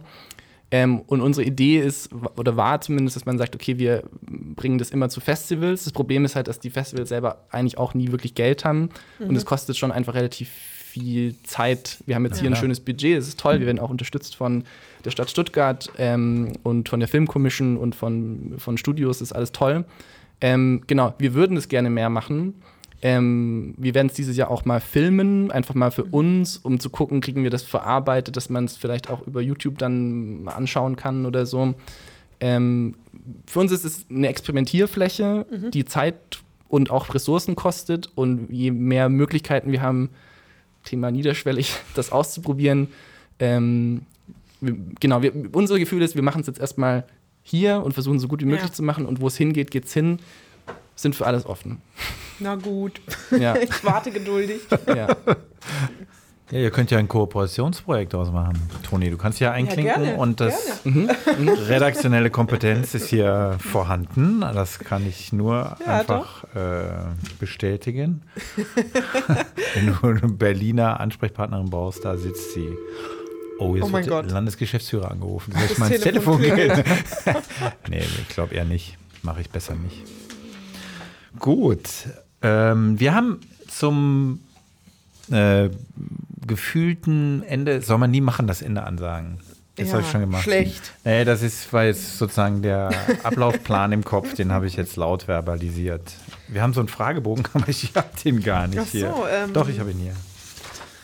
Aber Michael, du hast ja vorher gesagt, äh, den Fragebogen kennen ja unsere Hörerinnen und Hörer schon, ähm, aber das ist alles nicht sklavisch. Und da du kein Native Stuttgarter bist, kann man manche Fragen auch einfach weglassen. Aber wir haben, glaube ich, mehr über Stuttgart und die Region gesprochen als in vielen anderen Podcasts. Das kann ich dir mal spiegeln, weil das total interessant ist, wie du das wahrgenommen hast und immer noch wahrnimmst. Insofern geht die Rechnung schon auf. Das ist alles ganz prima. Also, auch dieser Fragebogen hat einen Jingle. Sprich Stuttgart. Fragebogen. Und du darfst loslegen, Toni. Du Ja. guckst jetzt, Nee, die auf, ich hab, Berlinerin äh, guckt jetzt nach der ersten Frage, die sie stellen kann, ohne dass sie da, Ich- hm, das ich kenne ich Ihr könnt- nicht, das weiß ich nicht. Ihr könnt es so. auch ausprobieren und ich werde einfach, äh, wenn ich nicht Genau, antworten nächste. kann, Ja, ich jetzt nächstes. pass auf, hier die, ist Bei, bei, bei alles gesagt machen die das immer so, dass man nur fünfmal oder so darf mal nächste Karte oder nächste Frage. Aber die machen immer nur so ein Wort antworten oder so. Mich interessiert, was hat Stuttgart, was andere Städte nicht haben? Ah, gut. Guck mal, die hat jetzt gleich so eine herausfordernde, die kannst du nicht einfach so. Geld. Da kannst du jetzt nicht. Shit, oh nein. Schön. Ein Wort Antwort. Ähm, Ja, gut. Und äh, viele Freunde und Familie aus meiner persönlichen Perspektive. Perspektive. Mhm, okay. Genau, die ich auch äh, nicht missen möchte. Sehr gut. Mit wem würdest du in Stuttgart gerne mal ins Gespräch kommen? Fantastischen Vier. Da kann ich ja immer nur jetzt, das ist gut, ich kann verweisen, ähm, sprich Stuttgart, www.sprichstuttgart.de, da sind alle Podcasts drauf. Und da haben wir Berleska, ähm, der Manager der Fantastischen Vier, der sich da äußert. Ja, und Sehr auch gut. auf aber Spotify, eine, eine richtige, ne? ja, ja, ja, auf Spotify ist es auch alles. Musste, ja. Ja, aber ich will ja die eigene Website, muss sie doch. Und sprich Stuttgart stimmt. Underline Podcast auf Instagram. Ja. Nightofshame.com. Komm, wir droppen noch so ein paar Sachen. YouTube.de. Genau. Ähm, was würdest du sagen, finde ich auch eine sehr interessante Frage. Was strahlt von Stuttgart aus in die Welt? Porsche und Daimler gilt nicht. Das wird so oft gesagt. Das lassen wir den Leuten, denen nichts anderes einfällt. Die Arbeit von äh, tollen Studios, Animationsstudios wie Studio Soy, Studio Seufz und Studio Filmbilder zum Beispiel und andere. Aber das, äh, die strahlen durchaus in die Welt und sind auch seit einigen Jahren schon hier und machen das sehr, sehr gut. Su super Antwort. Super Antwort. Ja. Doch, finde ich gut. Mal so richtig kurz und inhaltsreich. Was muss man in Stuttgart unbedingt mal gemacht haben? Ich finde, man muss mal über die Hänge, durch die Hänge gehen. Das ist nämlich sehr reizvoll. Und bei mir triggert es aber auch ein ambivalentes Gefühl, weil ich auch immer denke, ich bin nicht Teil von euch, die, die ihr hier so schön wohnen dürft. Äh, auf dem, ich sag mal Halbhöhe. Kilians, aber es ist Killesberg. Killes, äh, Killes, Killes Oh, das gibt es noch viel mehr Hänge hier Ja. rundherum, wo man Gibt es natürlich in jeder anderen. Gefühl, ja, gibt es in jeder anderen Stadt vielleicht nicht so tatsächlich Oberstadt, Unterstadt. Das Genau, das ist, das ist das Besondere, dass es am Hang ist. Also es hat Ja. auch so eine symbolkräftige Wirkung. Ähm, aber es ist tatsächlich auch sehr schön da. Also ich kann es allen nur gönnen, die dort wohnen. so, dass das Bürgertum guckt in den Kessel rein, Ja, herab. ja. Das ist natürlich jetzt ganz böse. ne? Ähm, aber jetzt, Vor allen Dingen ist immer aber gut, dass man selber nicht gefragt wird, wo man wohnt. Jetzt könnt ihr es nicht mehr fragen. Jetzt ist Nein, nein, nein. Ich nein, aber auch- das also- wollte ich dich fragen. Äh, äh, ich äh, weiß sehr genau, wovon du sprichst, wenn du da durchspazierst. Ähm, da sind ja auch ganz schöne Kleinode und äh, tolle Häuser. Also jetzt gar nicht protzig, sondern einfach atmosphärisch, wunderschön, Weinberge drumherum, bla bla bla. Mhm. Aber kein Teil von euch, das verstehe ich. Aber würdest du da gern mal wohnen? Doch, das, äh, ich glaube, das ist ja das ambivalente Gefühl. Also auch wenn man, also zumindest von außen, von außen, ich bin ja eh großer Fan, ich mag ja sehr, ich weiß nicht, wie es euch geht, aber wenn man irgendwie vor allem bei Nacht durch Städte geht und man sieht von außen so das warme Licht und man hat manchmal das Gefühl, es sieht immer perfekt aus. Und natürlich ist es von innen überhaupt nicht so. Von innen ist auch das Licht, die Qualität des Lichts nicht mehr so krass, weil man natürlich drinnen ist und das Auge gewöhnt sich dran, aber von außen wirkt immer alles so warm. Und bei diesen schönen wie du sagst, manche sind auch bescheidene Häuser, aber die sind trotzdem schön, die sind einfach ordentlich und schöne Häuser, die da stehen, an diesem Hang mit dem Blick. Und ähm, das hat natürlich hat das auch so eine, das meine ich damit, das ist das ambivalente Gefühl. Man will irgendwie, ich will auch da wohnen, aber man darf nicht da wohnen. Und das ist dann das, das ambivalente Gefühl. Aber äh, wie gesagt, ich gönne das wirklich allen, die dort äh, wohnen. Also ich würde mir wünschen, alle könnten so wohnen. Genau. Du findest immer so einen schönen diplomatischen Ausgang. ja, ja. ja, das finde ich echt. Das ist unglaublich. Doch, Fall. du hast was ganz Versöhnendes so immer. Es ist nie konfrontativ und trotzdem eindeutig. Mal gucken, mal gucken, ob du das bei der nächsten Frage auch hinkriegst, denn sie lautet: Wo ist Stuttgart zum Davonlaufen? Überall sonst. ja. ähm, ich finde tatsächlich die Theodor-Heuss-Straße sehr ah, schwierig. Mhm. Ähm, das ist jetzt auch diplomatisch. Ja. Du darfst deutlicher werden, Sehr wenn schwierig. du möchtest. ja, ja. Ähm, genau. Und ähm, doch, doch, das würde ich so stehen lassen. Die Theodor Heuss äh. Ist schwierig. In ihrer Energie, da ist eine komische Energie, irgendwas zwischen Prunk und Protz. ja, das ist, es ist schön. Ich will das weiten. Wir hatten ähm, in der letzten Folge Colin Dinkelacker zu Gast. Mhm von dem noch Geschäftsführer des Familienunternehmens der Brauerei Dinkelacker Schwabenbräu. Und den haben wir das ja auch gefragt und der hatte eine ähm, eigene Perspektive darauf, weil er beschrieben hat, wie sich die Locations aus seiner Sicht äh, gewandelt haben. Also zum Beispiel waren wir in dem Lautenschlager. Das ist direkt am Palast der Republik. Äh, da war früher so ein, so ein Apple-Händler oder eine Gravis oder so drin. Und das ist, ist jetzt eine dieser großen ähm, Bierbars, äh, die jetzt, die gibt es ja immer mehr in der Stadt. Und die verändern dieses Gefühl der Stadt schon so ein bisschen, dass man mal wohin gehen kann, auch tagsüber, abends auch ähm, da kriegst du was zu essen, das ist echt schick gemacht und so. Und das hat so was Großstädtisches, so einen großstädtischen Flair. Mhm. Ähm, und da habe ich gedacht, okay, siehst du, so sieht der das natürlich. Also für den ist die Theodor-Heuss-Straße ein Wandel in diese Richtung. Mhm. Und das mhm. macht sich an diesem Lautenschlager jetzt fest. Mhm. Wobei ich genau weiß, was du meinst. Und ähm, ich meine, Freitagnachts um eins äh, ist, glaube ich, mehr wie waren die beiden Wörter? Proll und Protz? Prunk, Prunk und Prunk und Protz. Prunk und, Prunk und Protz. Oh, habe ich jetzt Proll und Protz gesagt? Das war jetzt natürlich, jetzt, das war gemein. Ja. Nee, so ich, war auch, nicht gemeint, ich war schon lange nicht mehr da, muss man dazu sagen. Ja, ja. Also es, äh, nein, nee, es macht nach wie vor Probleme. Ja. Also ist schon noch so. Nach wie vor schwierig. Schwierig. schwierig. Gut. Du Nächste Frage. Ah, ich bin dran. Ja, Mensch. Okay, ähm, was nehmen wir denn? Äh, wo, ach, das hatten wir schon. Ähm, das hatten wir auch schon. Sag mal, äh, ah, das ist vielleicht gar nicht so schlecht. Wie und wann hast du Stuttgart das erste Mal bewusst erlebt? Das muss ja mhm. so als jugendlicher Kind, Jugendlicher äh, der Fall gewesen sein, mhm. schätze ich mal. Ich kann mich gar nicht so gut an äh, das erste Mal Stuttgart erinnern. Also für, für, mich ist immer Stuttgart der Bahnhof einfach, weil aus Kirche am Neckar gibt es eine direkte Verbindung, aber man fährt halt immer durch den Bahnhof. Das heißt, für mich ist Stuttgart ganz arg verbunden mit dem ganzen Bahnhofsareal. Mhm. Von dort aus, ja. äh, also es ist bestimmt anders für Leute, die hier wohnen, die haben einen ganz anderen Startpunkt sozusagen.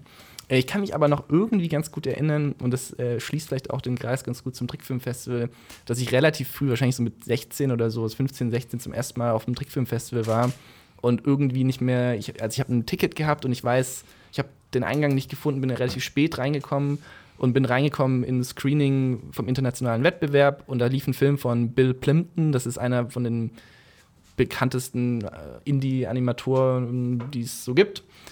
Und ich wusste, ich konnte nicht so richtig was damit anfangen. Und also.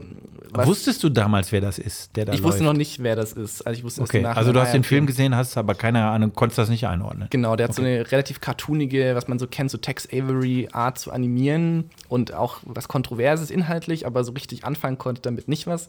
Und äh, das ist vielleicht ganz, also vielleicht könnte man das so nennen, dass dieses, ich bin mir nicht ganz sicher, was das ist und ob ich was damit anfangen kann, das so eigentlich meine, meine, relativ viele meiner Beziehungen zum Trickfilmfestival, zu Stuttgart, äh, zu Animation, auch zur Indie-Animationswelt, das spiegelt es eigentlich ganz gut. Also mhm. irgendwie so ein, aha, das ist also dieses Etwas, das ist also dieses Stuttgart, das ist also diese Indie-Animation, das ist also das Trickfilmfestival. Ich verstehe es so ein bisschen, aber ganz dahinter komme ich nicht. Und äh, ah, ich glaube, das okay. könnte man so stehen lassen als allgemeiner Eindruck von Stuttgart der erste mhm. Eindruck mhm. bleibt eigentlich so ein bisschen. Natürlich weiß ich jetzt ah, nicht ja. mehr drüber. Aha. Und wie, wie kommt man als 15-Jähriger auf die Idee?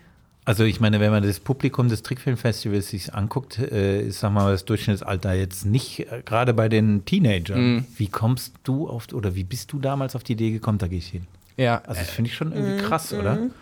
Äh, also ich habe ja das riesige Glück gehabt in meiner äh, noch jungen Karriere, wenn ich das so sagen darf, äh, dass ich äh, mit 16 mein Bogi-Praktikum, also es gibt ja im Abitur ja. das berufsorientierte Gymnasium, habe ich bei Studio Soy gemacht mit 16.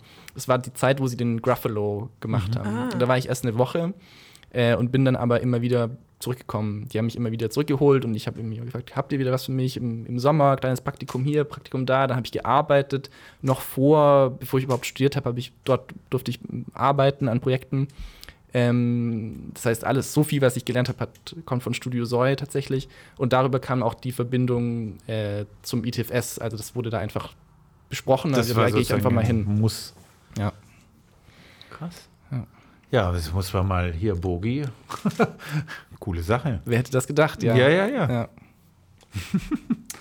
Genau. Hast du noch eine? Mm, ja, ich äh, gucke hier gerade noch mal. Was könnte man noch Schönes fragen? Ja, finde ich sehr interessant, weil ich damit auch tatsächlich sehr wenig anfangen kann. ähm, Kehrwoche in Stuttgart ist für mich. Ist für mich bedeutungslos, weil ich Glück hatte, als ich in Ludwigsburg oh. in, einer, ähm, in meiner WG gewohnt habe, war in dem Haus gab es einen Putzdienst, der das äh, übernommen hat. Das heißt, ich, hab, ich musste in meinem Leben noch nie Kehrwoche machen. Ein Ach Glück. Aber so kulturell. Kulturell zum Glück, also da muss ich sagen, ich hatte also die, die, dieses ganz spießige Kehrwoche, das kenne ich tatsächlich aus dem eigenen Leben nicht so arg. Ich kenne das eigentlich nur, wenn ich Leute besuche und da hängt halt das Kehrwochenschild irgendwo am, mhm. an der Wohnungstür. Aber ich habe tatsächlich relativ wenig ähm, Reibungspunkte, ja. Berührungspunkte. Also gut. Und nun kommt die Frage aller Fragen. Stuttgart, äh, sprich Stuttgart plant eine Stuttgart Soap. Wie lautet der Titel? Soll ich? Du darfst. Ich habe keinen Titel, ich habe nur einen Pitch. Okay. Oh. Wow. Also ich habe auch keinen richtigen Pitch. Ich habe ich hab mir die Frage angeguckt und ich dachte, okay, unter dem Mercedes-Stern könnte man das nennen. Ja. Aber dann dachte ich, ich wüsste nicht so richtig, was ich da erzählen wollte. Und was ich schon immer, was immer meine Ludwigsburg und Stuttgart äh, Geschichte ist, die ich gerne mal erzählen will, ist, und ich versuche so kurz wie möglich zu machen. Das ist okay. ein bisschen länger. Ich versuche so kurz wie ja, möglich ja, zu machen. Du kannst für alle Zeit der Welt. Und zwar habe ich äh, vor ein paar Jahren war ich in Ludwigsburg in der Bücherei und da stand ein Buch, das hieß es 100 Dinge, die man über Ludwigsburg wissen muss. Hat mir das ausgeliehen, so aus Spaß. Da waren auch Sachen drin, die überhaupt nicht gestimmt haben. Aber unter anderem gab es äh, die Kategorie Verbrechen, was bezeichnenderweise nur zwei Seiten waren. und das eine war aber die Geschichte von Ernst August Wagner. Ich weiß nicht, ob euch der was sagt. Das war einer der ersten Amokläufer, den es gab. Und zwar 1917 oder sowas ist dieser Typ, der war im Stuttgarter Umland. Er hat seine Familie morgens umgebracht, ist dann mit dem Zug nach Ludwigsburg gefahren, von dort aus Richtung Mühlacker. Da gibt es dann noch den Vorort Mühlhausen, das ist ein ganz beschauliches kleines Städtchen.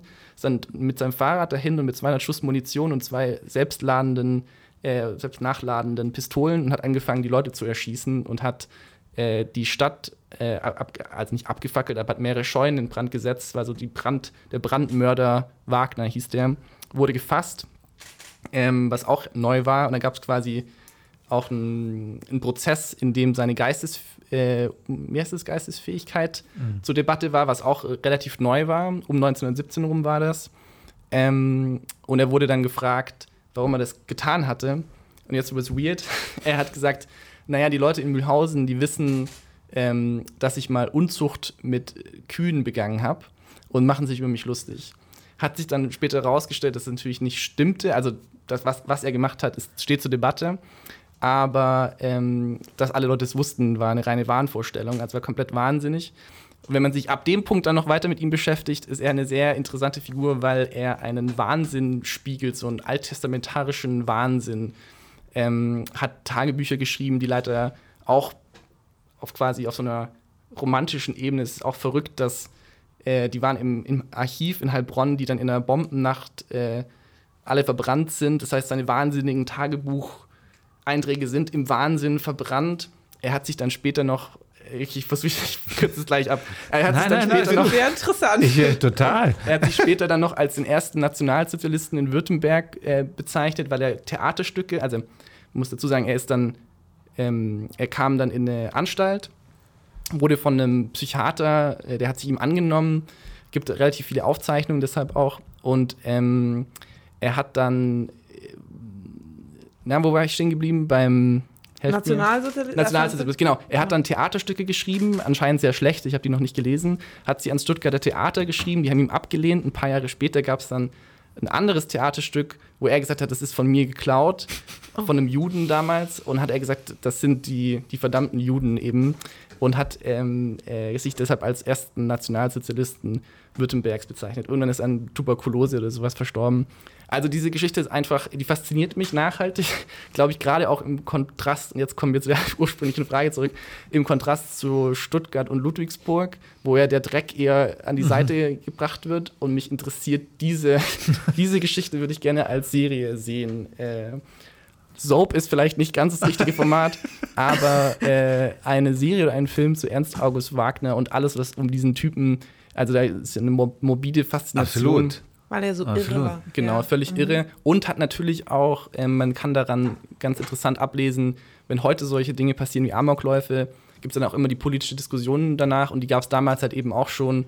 Äh, der Herr Sindlinger, Peter Sindlinger, der hat darüber ein Buch geschrieben. Ich habe mich mal mit ihm getroffen und er meinte, es gab dann auch eine Diskussion darüber, ob man die Hundesteuer senken müsse, weil in der Nacht ein Hund gebellt hat und das hat Bewohner ah äh, geweckt aus dem Schlaf und sie konnten sich so in Sicherheit bringen. Das heißt, was wir auch immer wieder machen nach solchen mhm. äh, Ereignissen, immer diese Austarierung, was müssen wir jetzt machen, müssen wir ja. jetzt was machen. Genau. Das gab es mhm. damals auch schon. Man kann irgendwie schon auch über unsere Welt was daran lernen.